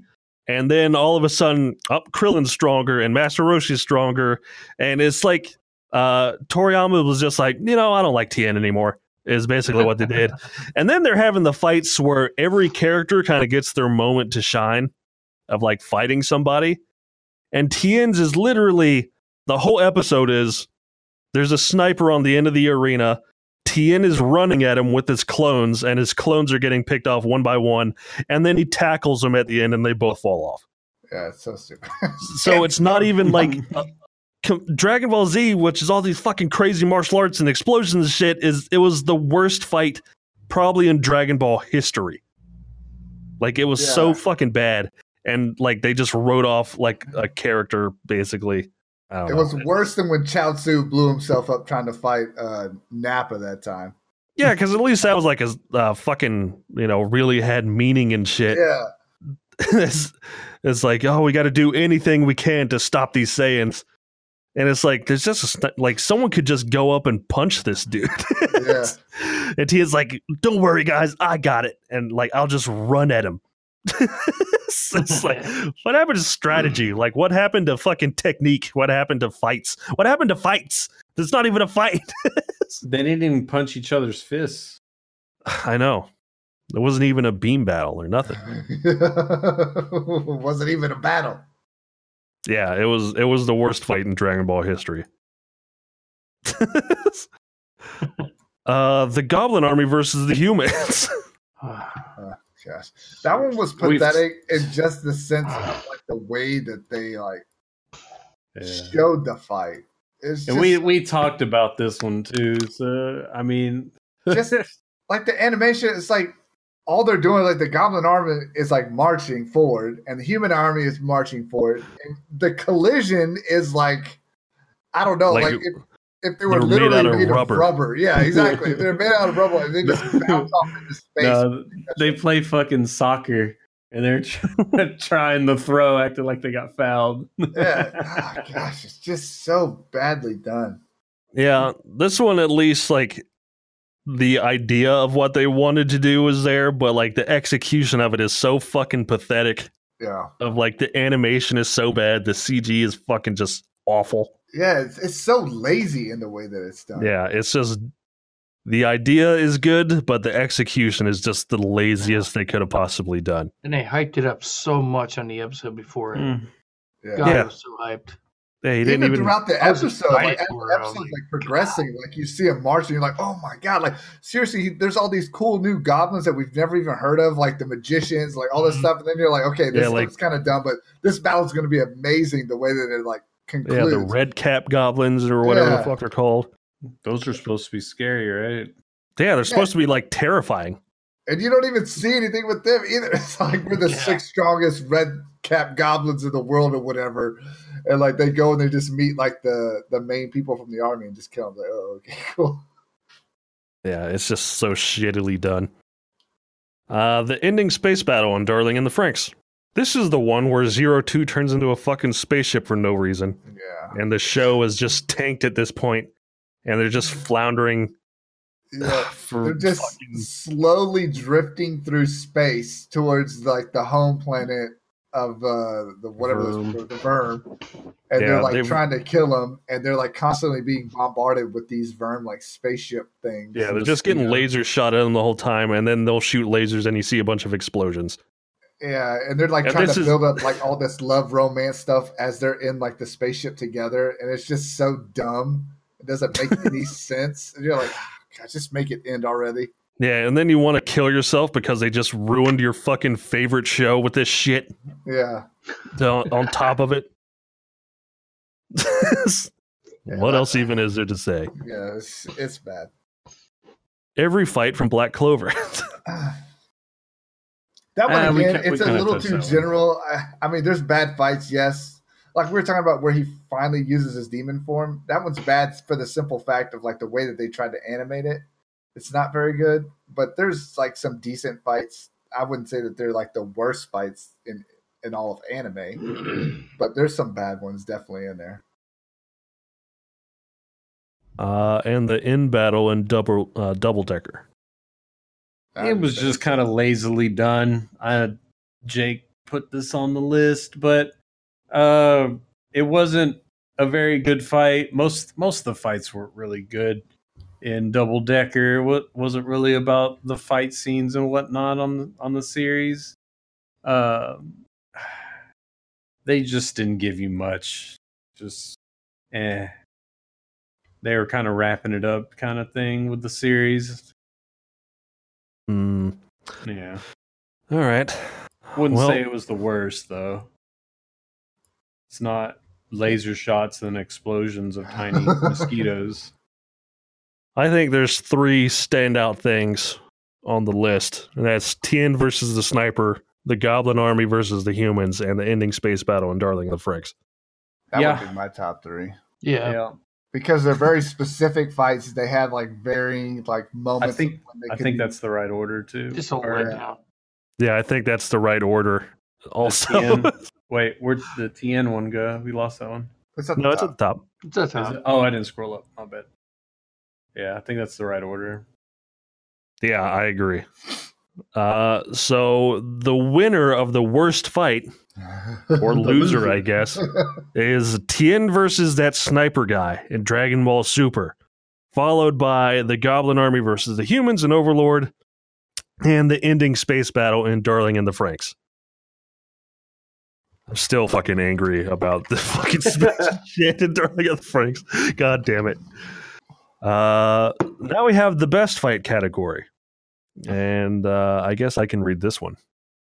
Uh, for the best fights, we have Everyone versus Jiren, the Levi versus Kenny town fight in Attack on Titan, Escanor versus the Commandments in Seven Deadly Sins, uh, All Might versus One for All in My Hero, Goblin Slayer versus the Ogre in uh, Goblin Slayer, Alucard versus Dracula in Castlevania, Joe versus Yuri in Megalobox, uh, the R- Russo-Japanese war scene in Golden Kamui, Devilman Crybaby transformation scene, Escanor versus Estarossa in Seven Deadly Sins, which I guess can be separate from the commandment thing. Uh, Goku versus Caulifla, Kale, Kefla in Dragon Ball Super. Goku versus Jiren in Dragon Ball Super. Naruto and Sasuke versus uh, Mom- how do you say that? Momishiki, Mom- whatever, whatever it is. And Boruto, uh, Hinomaru versus Ozeki and Hinomaru Sumo, and the slime versus the ogres in the slime anime. Uh, I want to address the Dragon Ball Super fights because they seem kind of repetitive. Yeah. Uh, well, two of them: Goku versus Jiren and everyone versus Jiren. Uh, Jiren was a great character. So both of those like moments were great in their own regard, but they are like in a standard sense, like the same kind of fights. yeah, I mean, as far as like fight choreography and animation and like uh that kind of stuff, I think everyone versus Jiren was better than when it's just Goku versus Yeah. Jiren. Because like at the end, I like Lots um, of fist punching, and that's the number my most number one hated thing about Dragon Ball. in the Goku or the everyone versus Jiren. Anytime it happens. I don't think there was too much fist punching. No, there wasn't much with everyone versus Jiren, but there was a lot with Goku versus Jiren. Yeah. Yeah. I like the strategy that was involved when like Jiren finally was like full power and there was like everyone who was left fighting against him and how they were gonna like finally work together and like take down like this almost nearly impossible enemy. Like that was a really good fight scene. Which when Goku fought him alone, like it was cool and they were just kind of like headbutt, but then it was like you saw that Goku really wasn't like on the same necessary level. He could break through and fight him and make him become serious, but he wasn't to the point where you felt like Goku could beat him alone. Yeah. Uh, let's talk about Levi versus Kenny Town fight. We already kind of talked about it in the best animation category. But uh, if anyone has anything else to add to it, I mean, as far as like fight scenes go, it was amazing because how fast paced it was, and we talked about in the animation form. But even in like the series itself, that was like so far ahead of like any of the other fights you saw when they were like fighting the you know the titans and everything so that was Yeah. that was a really cool scene Yup. uh, Escanor versus the Commandments. Uh, while it was like an epic moment and probably like one of the best moments, I don't know if that was like the best fight because it really wasn't much of a fight, to be honest. yeah It was just kind of like, oh, this is Escanor. Like it was just fucking awesome. Like it wasn't really particularly well choreographed or anything. He Yeah. literally just beat the brakes off the demons in like one hit. yeah it's just funny how he like deals with every one of the commandments like the one dude tries to pick up his axe is like there's no way anyone can actually use this weapon like it's way too big and then he just like walks up and picks it up is like uh yeah i can and just like cuts it in half immediately with it. And you're like whoa what the crap is happening? This is the dude who just like annihilated like all the good guys like five episodes ago. And now this one dude is like picking him apart. Yeah. Uh, now Escanor versus Es- Estarossa is a pretty good fight. yeah. Uh, for the like, scene uh, that we talked about how he's like i determine like how this happens like because i am so great yeah, but even before that, like he's like getting kicked. Uh, like you know, like they're both the strongest members of like their respective group. yeah and uh, he's like getting fucking kicked around for a second, and then like uh, Estarossa is just like it's like oh what happened to all that bravado you have, and then like he just glances out the side of his like in his peripheral, he just sees the fucking sun coming at him, and it's actually fucking Escanor's fist. Like every time, like it's fucking funny how they perceive Escanor. It's always as like this giant guy or the sun or something. but yeah, the choreography for that one wasn't too bad. And then just like uh these two super prideful people fighting is Yeah. funny. Them just like shit talking each other. And then it leads to like the moments of like Escanor fucking summoning the sun and like uh melting everybody's armor, basically. and like, you gotta get the fuck out of here or you gotta kill all of us. He's like, Oh, I'll just send him over to this lake. And fucking like evaporates the whole lake. And yeah, and then it, it leads to the fucking like uh, I'm the one who decides such things. So that that was actually a good fight, I think. Uh All Might versus One for All. Probably the best fight in My Hero. Yeah, Right. because with Eh, the drama and context Yeah. behind all of it. it's a Yeah, and then you kind of see like uh what a villain really is in My Hero. Like uh I feel like they've had like a lot of trouble defining like, oh, why is this person a bad guy really? And then you kind of get to one for all who's kind of just a bad guy because he hates All Might. it's basically like everything he does is to fuck with All Might. Like ev- everything from uh getting the one person's like grandkid to be like an enemy and like all this shit like he's the one who fucking he's the reason he can't sustain his form anymore it's like they've there's a bunch of history in the fight and then it fucking culminates in like uh the united states of smash Yep. United States of Smash. hell yeah Yeah, I can't tell you how many times I watched like reaction videos of that fight on YouTube just to see like other people's reactions to like that ending scene where he does that. And dude, because I felt the same way as like everyone else. Like when you see it all, like he's going through it and he's just like giving it everything, and then it just happens and he gives him that one last punch, and you're like, dude, this is crazy. Like this Really? this show is crazy. Yeah, it's like, oh, you hit me. That didn't even hurt too bad. And he's like, that's because I didn't put my back in it. Yeah, exactly. he just comes in with the right. Uh, Goblin Slayer versus the Ogre and Goblin Slayer. I like this one because it shows uh, how like unconventional he is with these his fights, and like he'll just kind of do anything to fucking win. Yeah. It also shows like a little bit of resistance. Like before you see like him pretty much just mow through the goblins pretty effortlessly in a lot of the scenes. I mean, he gets beat up or like other people get beat up, but he always like comes out on top for the most Yeah. part. And then this was like, dude, he's like on his last leg. Like it's either this or he dies, and it like pulls the like the rabbit out of his hat basically and kills him.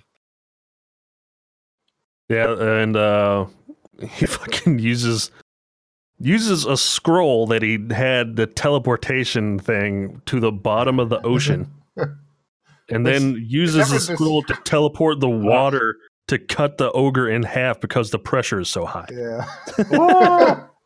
Which I'd Dude. still like to know like how she got to the bottom of the ocean. To put Yeah, it I don't there. know. It's like okay, I'm just gonna go with it because this is pretty awesome. Well, did she cast the spell, or does it like you can just like throw it down there and it sinks? I don't know. I don't way know. it made it sound like you had to go there and like put it there, but it never really specifically says. So maybe she did just sink it to the bottom. I thought. Yeah, she, I don't know. It's weird. Put it on a rock and then Yeah. on the rock. It doesn't even say that there needs to be another scroll. It just says, needs to say like it opens at a That's- certain yeah, point. so like I don't know the whole is. thing. It doesn't explain it. But you don't need to. even Could could have it. opened it on the sun, like just pick Yeah, maybe. I don't know. Opens it in the vacuum of space and just sucks everything into it. Who knows? Mm-hmm. Oof. Uh, Alucard versus Dracula in Castlevania, in which I would say is the only good part of the show. yeah. The show Uh, yeah, is slow. 'cause- The second season's slow, and there's some cool moments, but not a lot of cool fight scene moments. And like that's Man. like the last like big fight that you see is like them going against like the It's big, the only good part guy. of the show. Well, like I mean, the fucking the like, whole show, they're sitting in a library and these vampires are just bitching at each other and fucking it's just so boring and monotonous and like you don't give a shit. But then they fight Dracula at the end and it's a pretty cool fucking like 10 minutes of action. Yeah, I like it because it reminds me of the video game. The way like they dash around, it does kind of like the gliding. I Mm-hmm. don't even know how to describe it. Like the animation where they, you see like multiple images as they're moving forward. Like if you've ever played any of the classic Castlevania, you know what I'm talking about. Like where Alucard is like fighting Dracula, and they're both kind of like dashing around the room fighting, and then you know he gets the help from the other people. I don't know. It was like a really cool scene the way that they animated it and set up the fight. Yeah, and it showed like uh why Dracula is so powerful, like fucking like just knocking people through walls and shit. Yeah. They're Yeah. breaking stuff and fucking like they're just fighting through this castle and it's it's very fast paced. Like they're like, okay, let's make a good fight scene here. And they did. Yeah, and the only reason they won is because he basically just let them win. Kinda, yeah. uh Joe versus Yuri in Megalobox. I didn't think this fight was very good. so someone else can talk about it.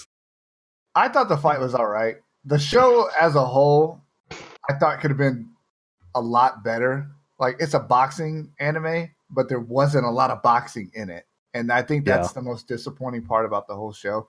It's an interesting concept. It was an interesting the way that they did the whole graphical design and they built the world up and like the different characters and like these, you know, the struggles of both of the main characters. Cause like even Yuri, Yeah. who's like the I don't know. He's he's not really like the bad guy, but he's kind of like the rival of Joe. yeah, he's the sense. rival. But he's like a good dude at heart, and but he's a competitive guy. And so when they have their last fight and like the whole build up of everything, and then it just turns into like a classic boxing match, like that was a cool concept.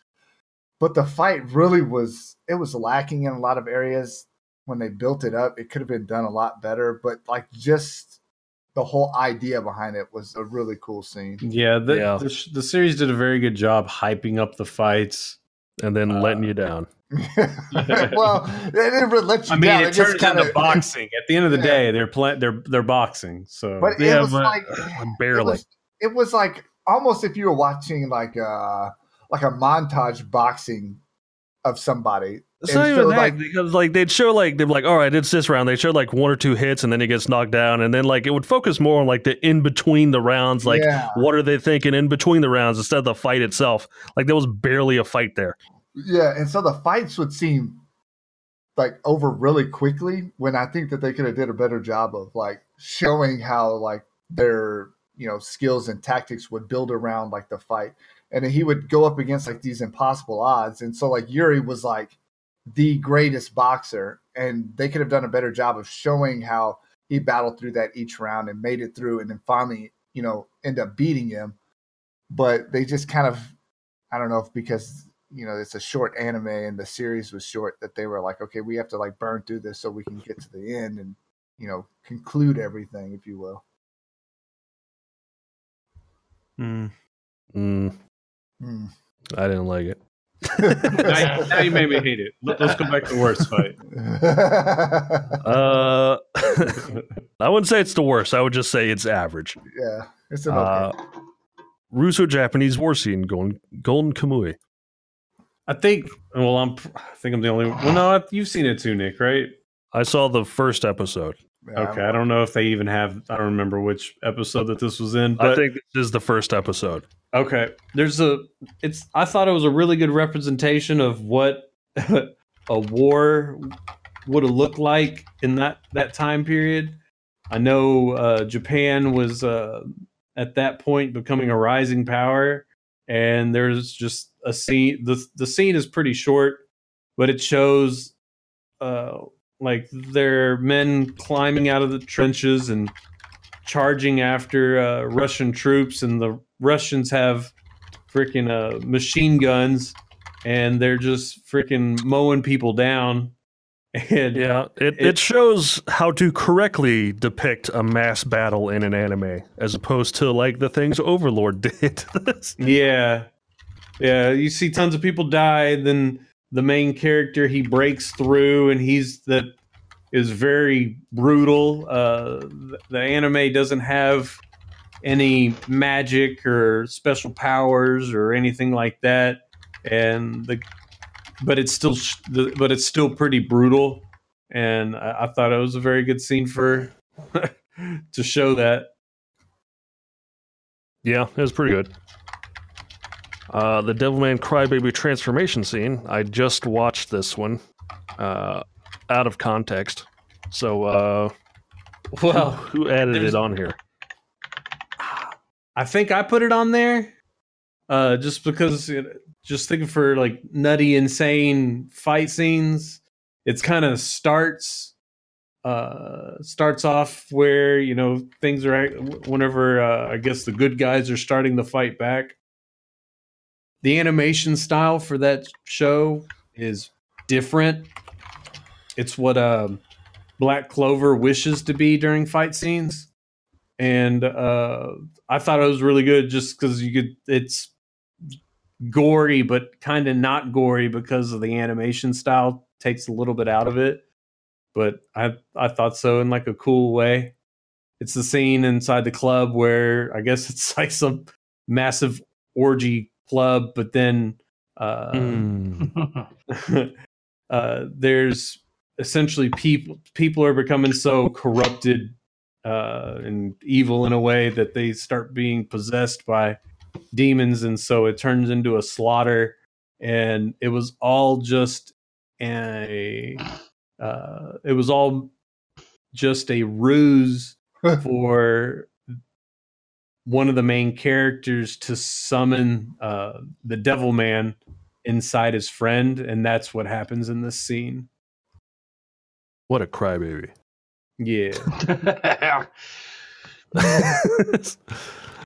uh, Goku versus Caulifla Kale, Kefla, fucking all of them. Uh, this is probably one of my favorite fights in Super. Uh, is like Goku fighting the two Saiyan chicks, who then Yeah, combined. cool. Uh, it's like a lot of people really didn't like them, but uh, I thought they were pretty good. Uh, and I like their transformations, and uh, it showed kind of the differences between Goku, who's been a martial artist his entire life, versus these two chicks who, while they're Super Saiyans and they're strong, don't really compare in terms of fighting ability. And it's, it's a pretty good uh, kind of contrast to see that. And then it's just they fucking animate it well eventually. And once she turned into Kefla, then it wasn't as good, I thought. But when it's like the two chicks separate fighting Goku, pretty good fight. You know how Goku was always uh he'd be able to match whoever he's going against. He'd get Yeah. his ass demolished and be able to match them eventually.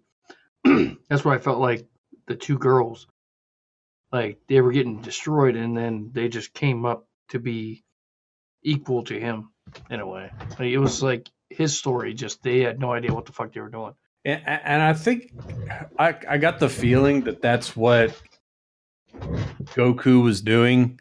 Even uh, I I like Goku and uh, Vegeta kind of definitely had some Saiyan pride, even though Vegeta openly talks about it, but Goku doesn't really as much. Uh, he just cares about fighting people. But uh, I think he, if he can't, if he doesn't have to absolutely destroy you, he wants to f- to spar with you and have you get stronger, and that's what that Yeah. fight really looked like to me. He Is he was just wanting to to the spar next to get him have him get stronger. because everybody pushes him to the limit, so he wanted Yeah, to be able to do that with someone else. Yeah. Well, he always likes to fight people at like their quote unquote like maximum potential, just Yeah. to see like what his limits are and see if he can beat them.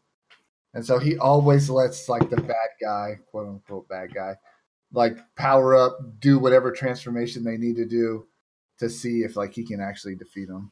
Right. Uh, we already talked about Goku versus Jiren. Uh, Naruto and Sasuke versus Momishiki and Boruto. Uh, I added this one on here because I don't watch Boruto at all. I don't like it, but the fight is pretty fucking cool. I haven't seen it. Uh, I just put it in the, the general chat Yeah, so you can now. see it.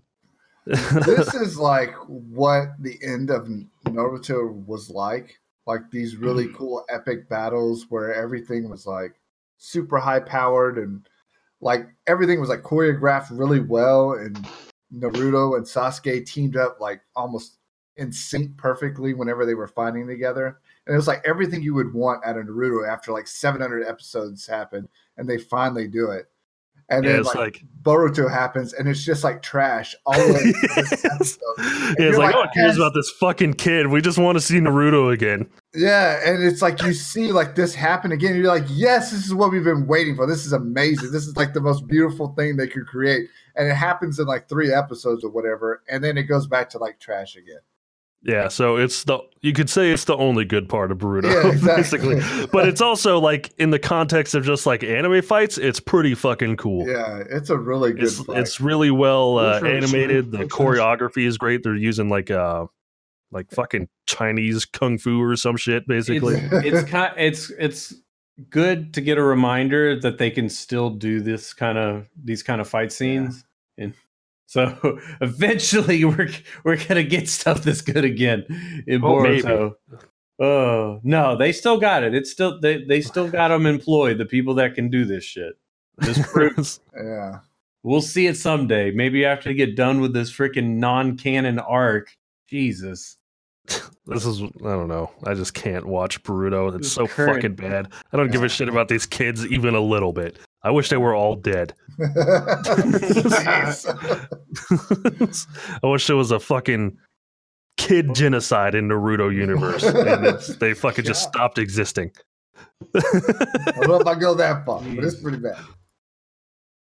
Uh, yeah, I'm watching. I'm watching this again, and this is this is probably going to get my my vote just because. yeah, it's just because looks the so much better. good. Yeah, the animation is just so this good. awesome. Yeah, it was you know, like I said, the only good part of Boruto. Yeah, it's a really good payoff if you actually dredge through like because I think that's like episode like It's in the 30s, right? 30s or 40s? 65, it Or says. 65. Okay, yeah. If you can sit through 65 wow. episodes of one to blow your fucking brains out, yeah, the payoff is then amazing. yeah, I here's your payoff. or you could just watch the fight on YouTube and not watch any of There the you go. anime. It'd be fine. you get the same payoff, trust me. Yeah. I also like uh the it's how it shows the techniques. Like it just showed like Sasuke gets wrapped up by chains and then he has that ability that lets him switch places with shit. Yeah.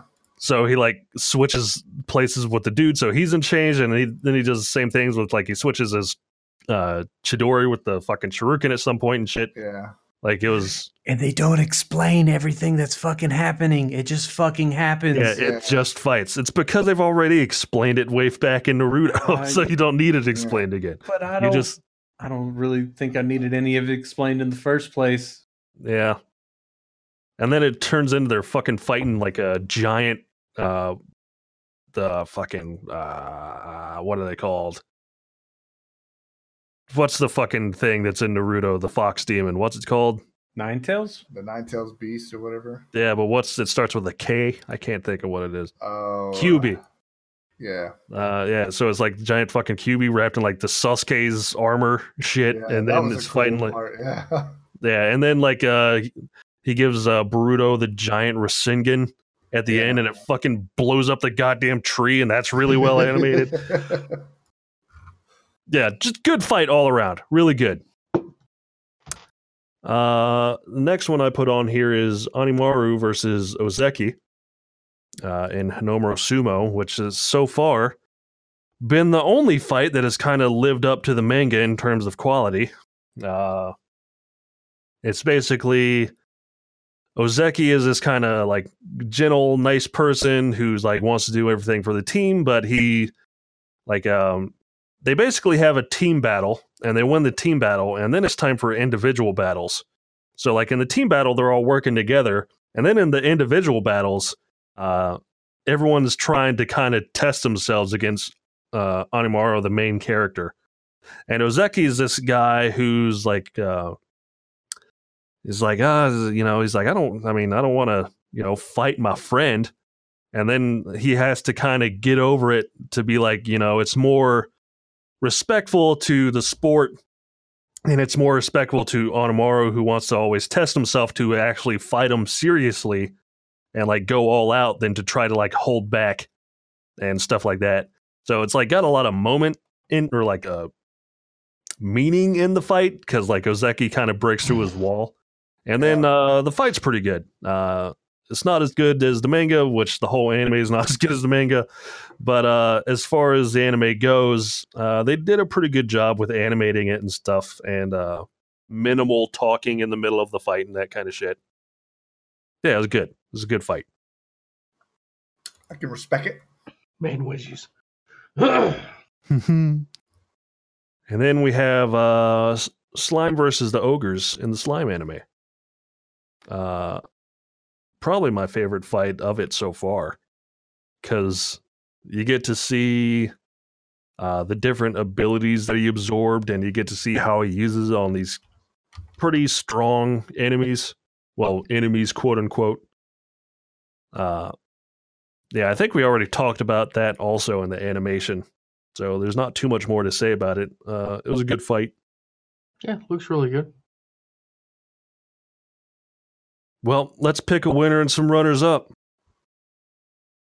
I think the winner, Hmm. as far as like choreography and animation and stuff, is the Naruto and Sasuke versus Momishiki fight. Or Momoshiki. I don't even know how to pronounce it. But whatever. The guy with the eyes on his hands. Ah. and then I could also see the Levi versus Kenny Town fight and Alucard versus Dracula. yeah, my my three are gonna be All Might versus One for All, Levi and Levi versus Kenny, and then the the Boruto fight. What you think of Corey? Oh God, I think um Levi versus Kenny. because that was a, s- just a major shock and really good. Uh, All Might and Naruto versus whatever the fuck their names are. uh, all right. What do you got, Tiger? I would say the All Might versus One for All. Uh, the Naruto Sasuke versus Momoshiki, and then uh, the Levi. I can live with that list. All Uh, Might do we think? What? All Might had the most votes, so that's first, I guess. Uh, I think it was the Naruto had the most votes. It was the biggest moment for all of it for all out of those three, so that's why I would say it's number one. Uh, I mean, I know things were bad in Boruto or whatever, but we also kind of uh, didn't think that that was the end of the Boruto series. Like this is the climax of the entire show, but this is like the climax for a main character, you know.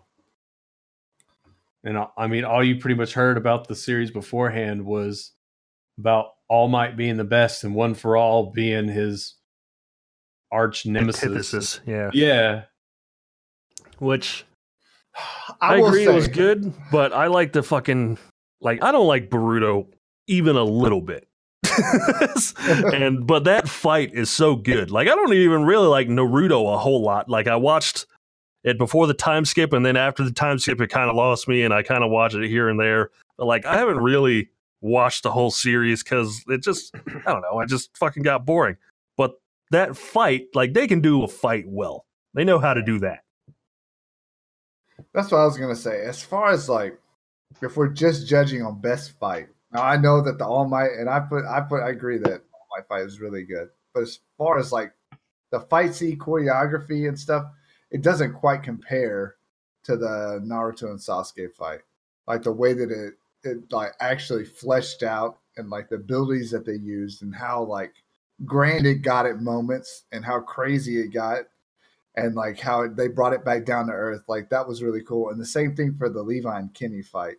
Like that was just insane. Like how fast paced it was, how well it was like maneuvered through the town, and how they showed like the different angles and how everybody was like seeing things differently and how he fought. Like that was really well placed. so it in my opinion, the Naruto, Levi, and the All Might, like the way that we have it now, would be my one, two, and three.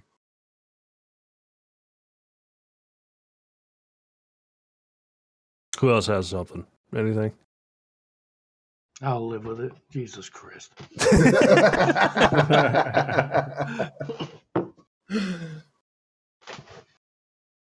Uh, okay. Well, it sounds like we have the winner is the Naruto and Sasuke versus Momoshiki fight. And I don't, I still don't know how to say his name.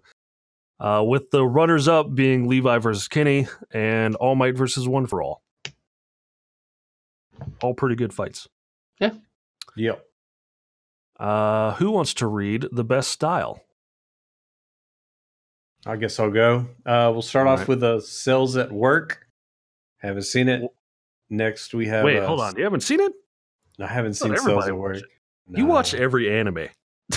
How did you I haven't seen see this one? Like, I go the, pre- the premise throws me off, and this sounds really dumb, but I got like some sort of freaking phobia against uh, Bacteria. learning learning about like the body and shit. You've got a phobia against It's not a real phobia. It's not. It hasn't been defined. Okay. I just I just get sick and uneasy whenever you start talking about like the body and how it works and shit like that. really well. Okay. Yeah, I don't know Well, why. Well, hold on. Before in you keep school. going, let me just talk, let's say what best style is.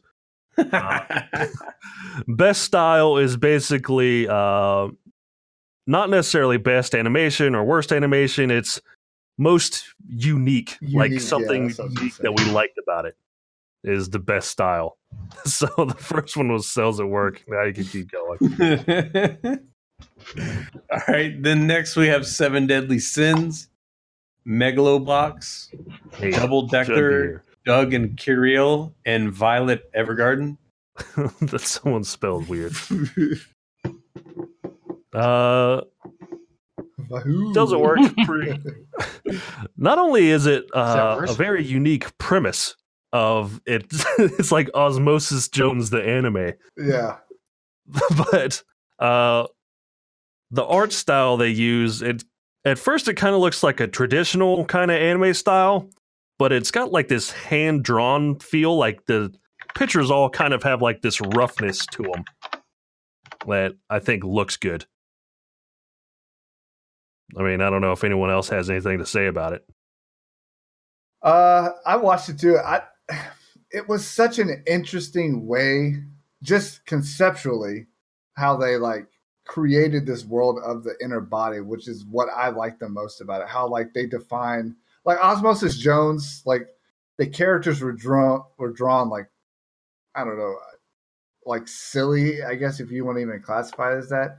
And this was like it seemed like it had a lot more detail in each like the way that they had like okay this is a white blood cell and this is the way they're going to look they're going to look like assassins because that's what they are in your body. They go out and they assassinate the germs that come in. White I'm people like- assassinate. like that concept is like really cool like the way that they do it. And they have like bowie knives. They don't have guns. They come up and get close range and they like stab you in the neck. And that's how they kill like any viruses or bacterias or germs or like whatever that's in your body. And that to me is like stylized like really well throughout the whole series and how they like embody the different things in your body and how like they relate it to is like if this was a world this is how it would look Yeah, and like all the red blood cells fucking are package carriers yeah and all kinds of weird shit. but Yeah, it's it's- so it's- well thought out. Like that's what gets me the most about it. It's like, okay, like they're red blood cells, but like, what's a red blood cell do? Like it carries oxygen throughout the body. And like, what's the best way that we could like show that is? Oh, we'll make them mail carriers. So they just run around with these little dollies that have boxes of oxygen, and they carry them around the body. Yeah, and it's like, oh, there's like, um, they're like, oh, uh, how do we show white blood cells can pass through the walls of like your body?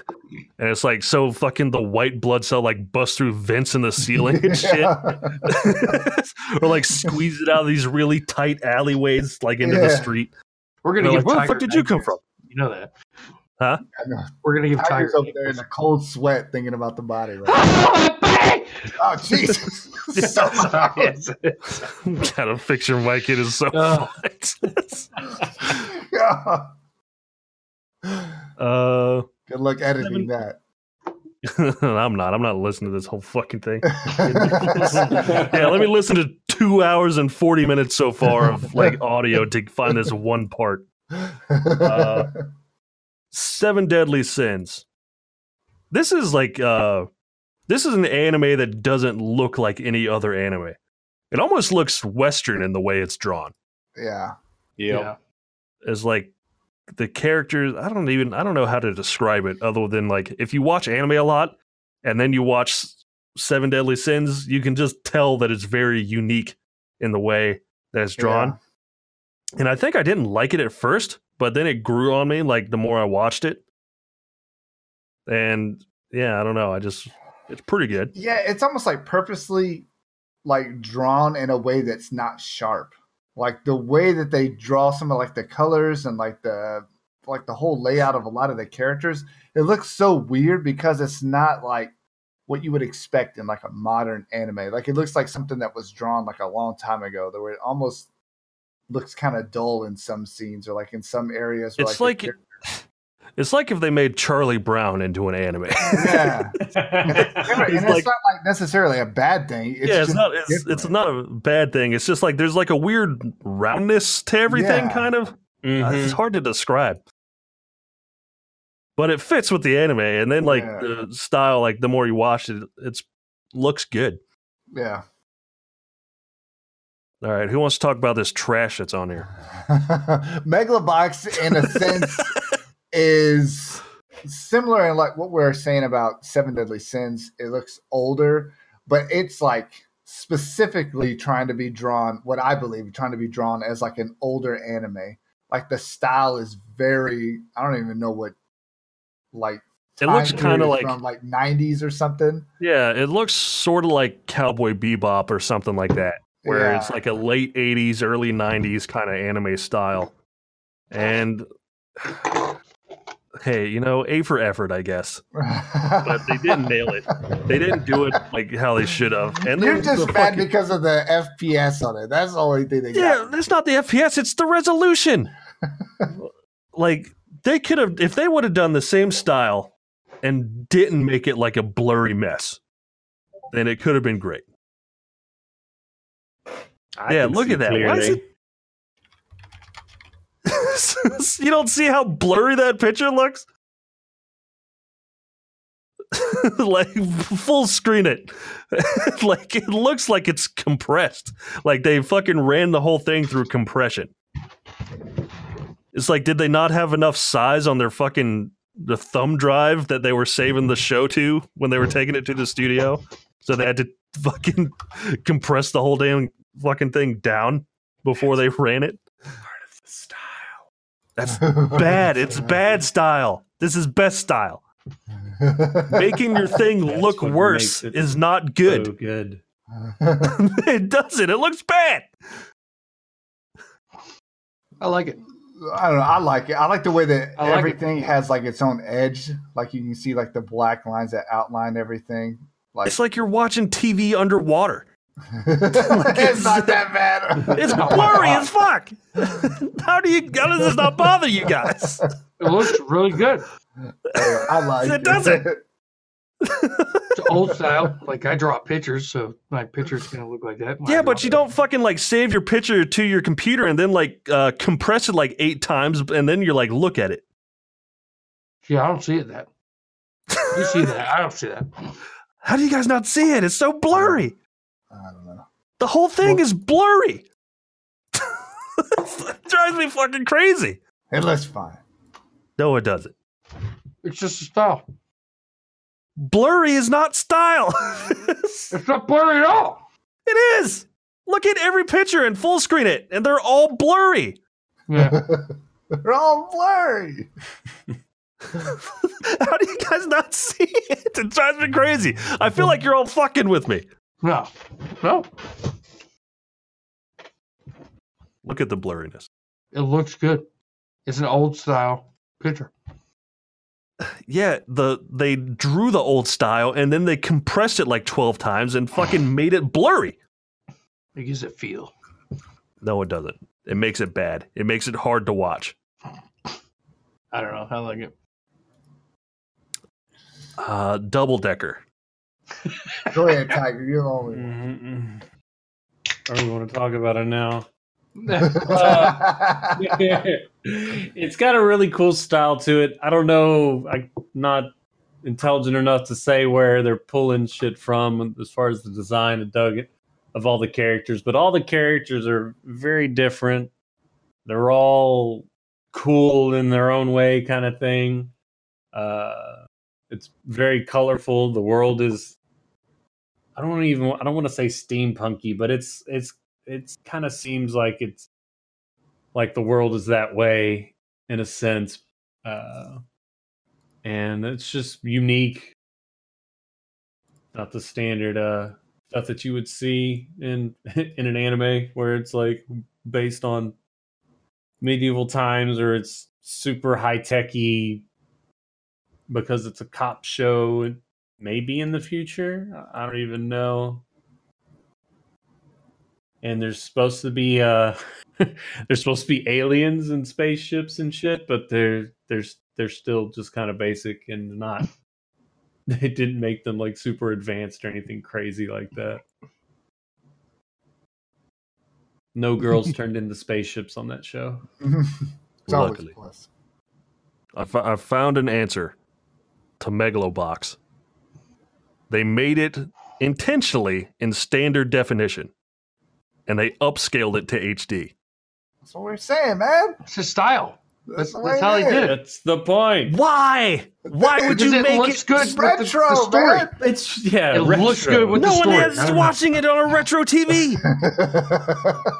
They made it that it's way the on purpose. style That's the style of it. We're But in the this is- style. God damn it. I We're know. not, we're not in the worst, the worst blurry one. We're But this is best, best style. and to make something intentionally look bad is not the best style. It's it's old the style. worst. They It's made it the the, old style. style. They made it look like oldness. Like They could have made like, it old in HD. Yeah. Yeah, it's old style. It's just It made my nostalgia bone rock hard. yeah. It made me confused that they would do this intentionally make your animation look bad. I've never heard Nick so mad in his life. it's just it confuses me how you guys are like, oh yeah, it looks fine. Like it doesn't. It looks great. It doesn't. how does it look good? It's blurry as fuck. I'm gonna wake up to a poster on my door. You need to move out.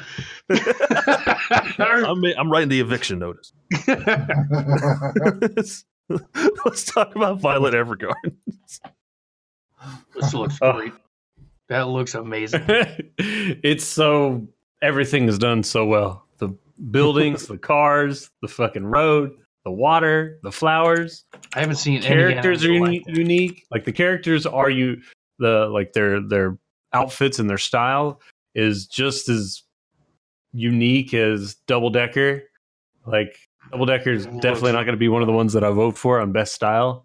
Uh, but Violet Evergarden just takes the cake. I think Violet, Violet Evergarden has like it's the new age in a way. The the other ones, the other animes have to like have that kind of quality because it looks so good. It's unbelievable. Like I, Yeah. I watched like two episodes of it. I was just it was nuts. Yeah, Violet Style Evergarden is is just like they just the production quality. They made everything Oh, just look yeah. as good, like from the animation itself to the fucking style. They just were like, how pretty can we make anime? And like, Right. here we go. Yeah. Like, yeah. Let's try to make it as good as Megalobox. But and that kind of style that I'm Now you're just saying things to be a fucking contrarian. like it's got the that style to the anime that uh, Double Decker doesn't have with the whole I don't know what I'm not Victorian before or after that, but that time period that they're kind of stuck around.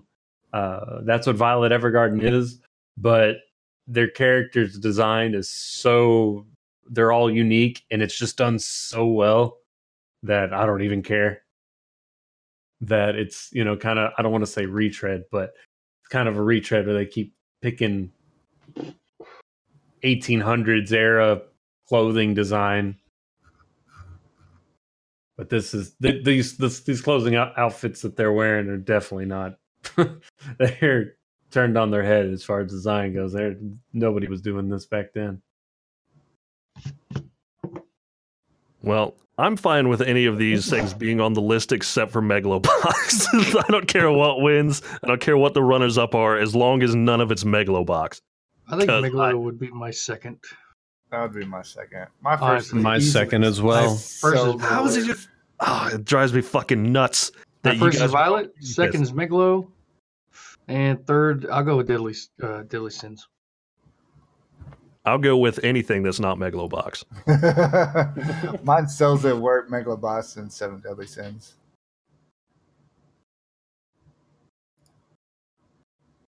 What's yours, Tiger? Uh, for order, it would be Violet Evergarden, Megalobox, and then Seven Deadly Sins. How the fuck is Megalobox on you guys' list? We period. it. It's We got blurry. Woo! No, there's this is unacceptable. I, It ain't- it's not your vote. It's everybody's vote. We got it. we don't we don't determine by votes. We determine by arguments. I can't hear an argument of why being blurry and shitty looking is a good style. We've all given an argument, and you've given one argument. no, so- you said old style, but old style is not fucking making it No, it intentionally look bad. looks really good. It looks like you're watching TV underwater. It's the whole That fucking thing is blurry. It's upscaled. It looks like trash. That's your How are you guys like that? That's just your opinion The three opinions. That's not an opinion. They literally did that. They literally made it standard dyna- standard definition and upscaled it. That said, that's that's an intentional design choice they made to make it look Whoa! bad. So they you're you're saying that that's what they wanted to do as their style? Their nostalgia style. So their intention was to make an old style. What they actually did was just make it look shitty. But it's their style. But tell it's me how, bad. Tell me how This is that they would best- bring have nostalgia Tell me how Make they, it- they could have done it better. Draw it in that same exact art style in 1080p. That's how you do it. Very easily done. I don't think that would work well. Don't No. upscale it so it looks blurry, like someone dumped a fucking glass of water on the paper. do that. I really don't think that would work well if they did it in 1080p like that. It would work well. it They've wouldn't, done it wouldn't be the same shit. show. it would be the exact same show. It just wouldn't No. look bad. No. no. All I hear is you guys saying no, but I haven't heard a single actual argument for why it looks good. All I'm hearing is that you're the Jared of this conversation right now. yep. No. I No, see, you guys are just intentionally doing this shit. You're guys are intentionally doing this shit right now. where You know I'm correct. You know I'm correct, and you don't have an argument, so you're just trying It's to do the this. Style. But it's bad. We show. want it. We want it to look. We wanted it to look like. Uh, If it looked oh my anything god! like- why am I getting it? Why am I fucking forgetting the name? of If the it show? looked like Cowboy Violet Bebop. Evergarden, They I want would it to look like like. Cowboy Bebop, yeah. So how do we like make it look like Cowboy Bebop? But they made it in 2018. Okay, how do we So make you can something in 2018 look like something from 2002? By Three? having literally the 99? exact same art style, but not doing it in standard definition. If It they literally like- looks amazing. If it, if they tried to make it look like Violet Evergarden, I wouldn't watch the shit. They don't have. fucking You stupid. guys are not understanding. They don't have to make it. They could have kept the same art style. The art style is fine. The resolution is the problem. You're going And off the resolution. This resolution- style. We're going off of style. But style, you guys have just don't care been about no Tiger resolution. and stuff has just been making the argument that this was the style. The resolution is part of the style.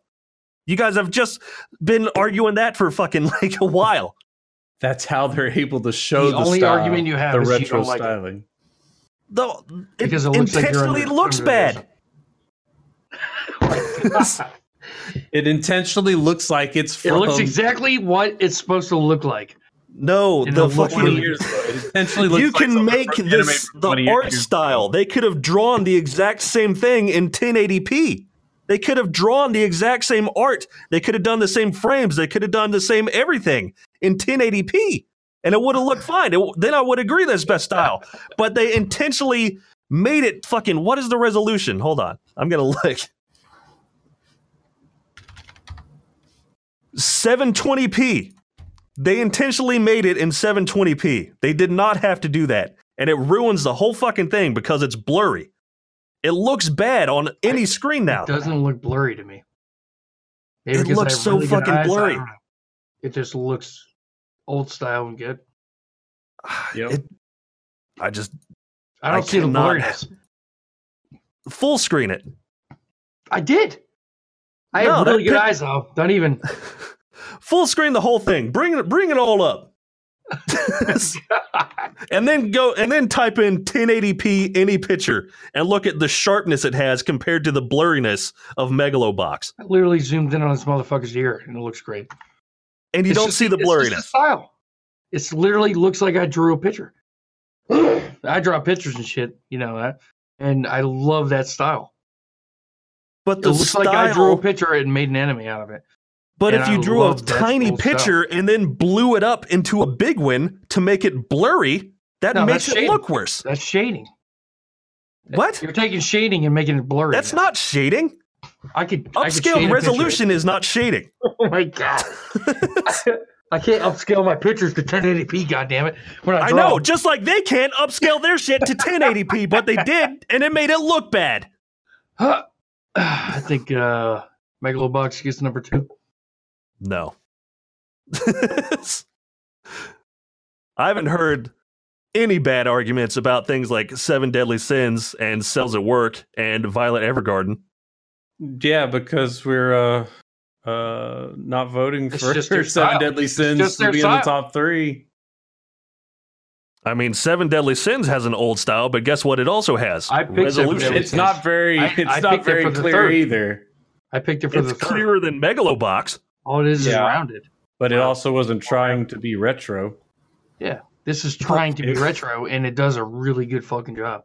People make retro games today, and you know what they do? Make them in modern resolutions.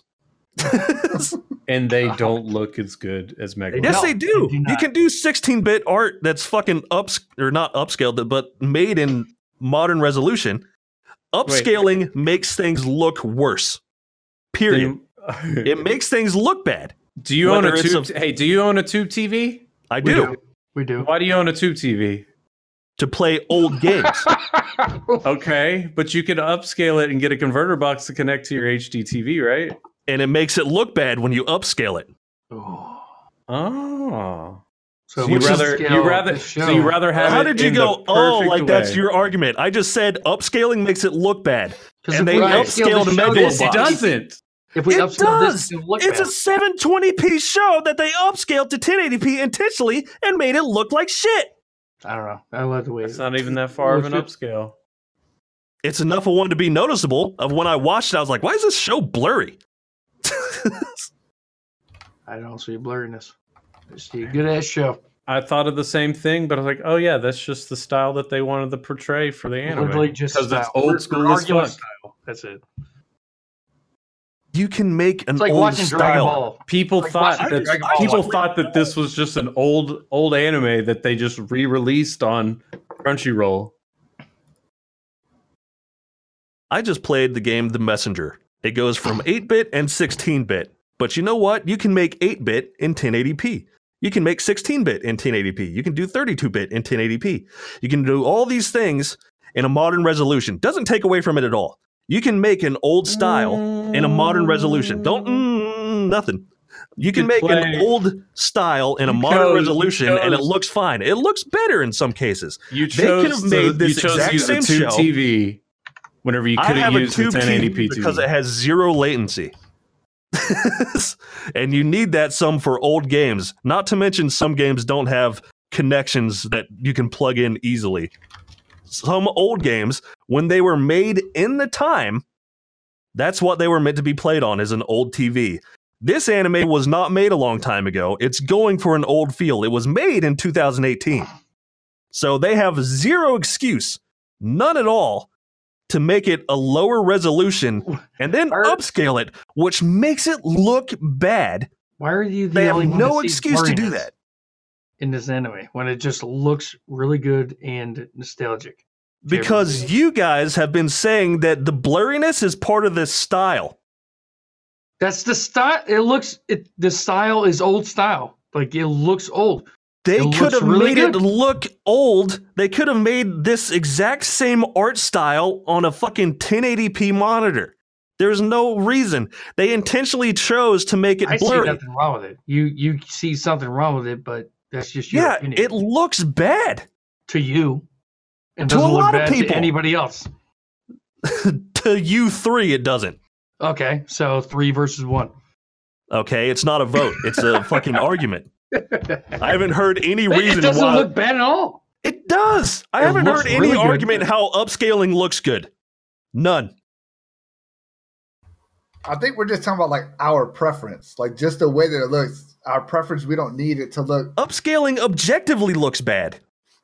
I guess that Is this that- whole thing our If you preference? take something when- that is a low but resolution whenever and it's then the style that you wanted to portray, what's one of the- bad. It's like Yeah. putting a filter on an ana- on a picture. A shitty would- filter. Why would you put a filter on it? Because that's what you wanted to do. That's to what you want to see. that Because that's your opinion. Are we not doing our own opinions on this thing? We are having an opinion, but I haven't heard any good opinion to make me change mine.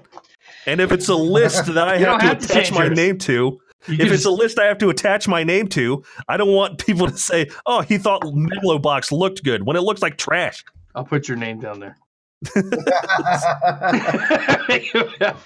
just put an asterisk next to it.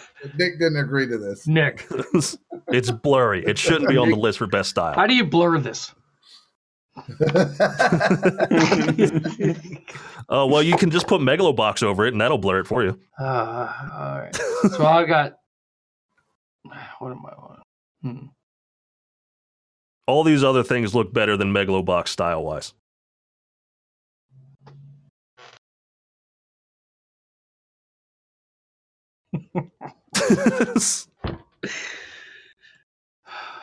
The anger is real. it is because I feel like you guys are fucking with me. Yeah, I like it. I like the way it looks. It looks great. It would look great if it was at the correct resolution. Quiet. That's a higher resolution than Megalobox. That picture you just put. Ooh.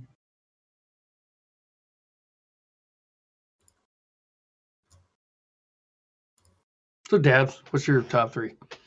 We've already gone through it. I already said cells at work, Megalobox, and Seven Deadly Sins. Seconded.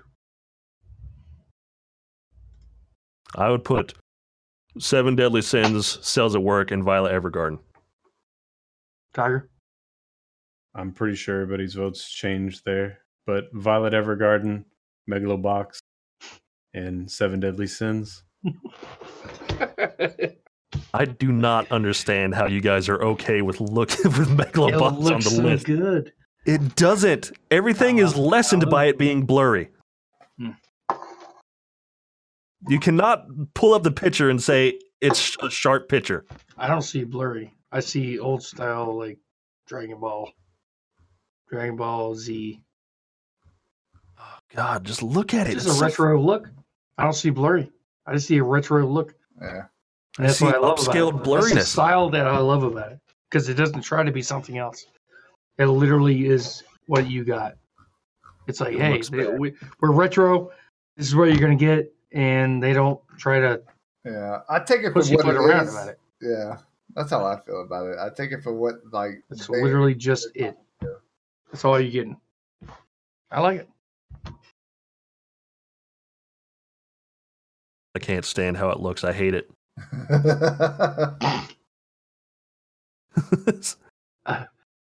the whole show, which I thought was a crashed. pretty average show anyway, is made all the worse by fucking being made at a low resolution and then upscaled, which makes it look like shit. If this was a world where hmm. everyone had fucking old CRT monitors and that's what they were watching it on, then it might look fine. But on modern TVs in a modern time for a modern anime, it doesn't look good at all. I thought the retro style was great. I love it.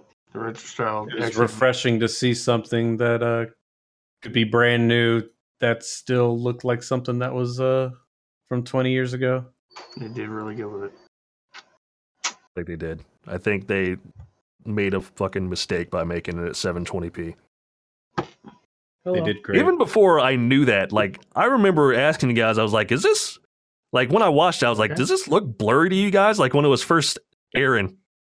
And you guys like, "Uh, maybe it looks kind of fine to me." And then I was like, "The whole thing looks like it was made at a low resolution." And then to come find out, I just found out that is the case. that was That's really exactly what they did. intended to do on purpose. Yes, that's the styling that they intended to have that's happen. what they intended their to do, but that's And it what should looked good. off of best style. That's why it should be removed from the list because They they intentionally added- made it look worse. They made it look old. Made it look nostalgic. You can make something All on look old purpose. with modern resolutions. Oh, There's And then no it excuse wouldn't for look making it old. blurry. it wouldn't What look is old like? anymore. They could have the exact same art style and they could have made it look sharp and it would have looked the exact it And would it have looked the wouldn't have old looked style. Anything Yes, it for would Nick. have. Anything for Nick. They're the only ones that have done it. Nick- There's, they're the only ones that have done it. There's plenty of people that make fucking modern games and modern shows and stuff and they're like, That's I'm not inspired anime. by this. That's not No. animation. It doesn't matter. There's fucking things that are animated that take uh, from an old style. Like, ah, fuck. The guy who made Castlevania, he took his inspiration from Vampire Hunter D, made in the 80s and 90s. Not in HD, by the way. And, And he made doesn't look- Castlevania. And It it doesn't does. look retro at all. It looks like fucking Vampire Hunter D, which is retro. Doesn't look like this. Nah, that's not. Yeah, because it looks good. and it's not. As No, opposed this to looks a lot Megalobox, now. it looks bad. Uh, Megalobox looks a lot better. Fucking what? Megalobox looks like trash. No. In your opinion. In your opinion. Objectively. It is objectively upscaled. That is a fact. And So we upscaling got looks bad. Cells at Work at number one. Megalobox at number two. And Seven Deadly sins. I don't know if I agree number with cells at work at number one either. what about Seven Deadly Sins at number one? No. If you guys will give me Seven No, Deadly I- Sins I at number one, at number one. It's too No. rounded. It's just rounded. Everything's rounded. it looks like you kind of want to be retro, but couldn't do it as good as Megalobox. right. no, I did a better job of being retro because it's a I've- modern resolution. It's like they were like, "Hey, what makes that, it?" that, that makes no sense. There's no retro- It does. You can do it with like games. You can take an eight bit at 1080p. It, those games No. don't look retro. They do look retro. Go play the messenger and say it doesn't look retro. Go play oh. any game that's made in 8 or 16 bit in modern times so it fits on modern TVs and monitors and say it doesn't look retro. You don't know what you're talking about. This is anime. But you can take anime, as I just said, that they've done with Castlevania. And they just took the style from Vampire Hunter D, a retro anime, Nobody and they applied it to modern times. And it's, it I looks highly doubt better. anybody has thought that Castlevania, the new Castlevania, is retro. No. Tell go I- look at, I at a picture know. of Vampire Hunter D Bloodlust. Look at a picture of it and say it doesn't look like Vampire Hunter or it doesn't look like Castlevania. Cuz that's specifically the anime the guy took this the style from that he wanted is a retro anime. Vampire Hunter D Bloodlust. He took it from that and he applied it to a modern well, I, I don't know if you want to call Castlevania anime, a modern show. And he just it's the same style. Everything is fine. It looks retro in that sense. And it's a modern resolution. So it just doesn't look blurry. And it's fine. Yeah.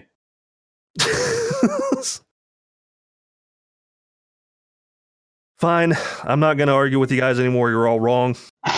Uh, objectively, Okay, Jared.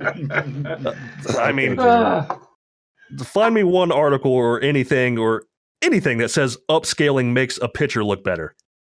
It doesn't. But if you guys if you guys want to you know, be contrarians and go against Hand um, filters apply style. Who's our number one? Yes. Can we vote on a number one? we can it can be cells at work, Megalobox and Seven Deadly Sins can be the runners up or whatever it was. Uh but Megalobox should not be on this list. it looks bad. And I hate Wait it. a minute.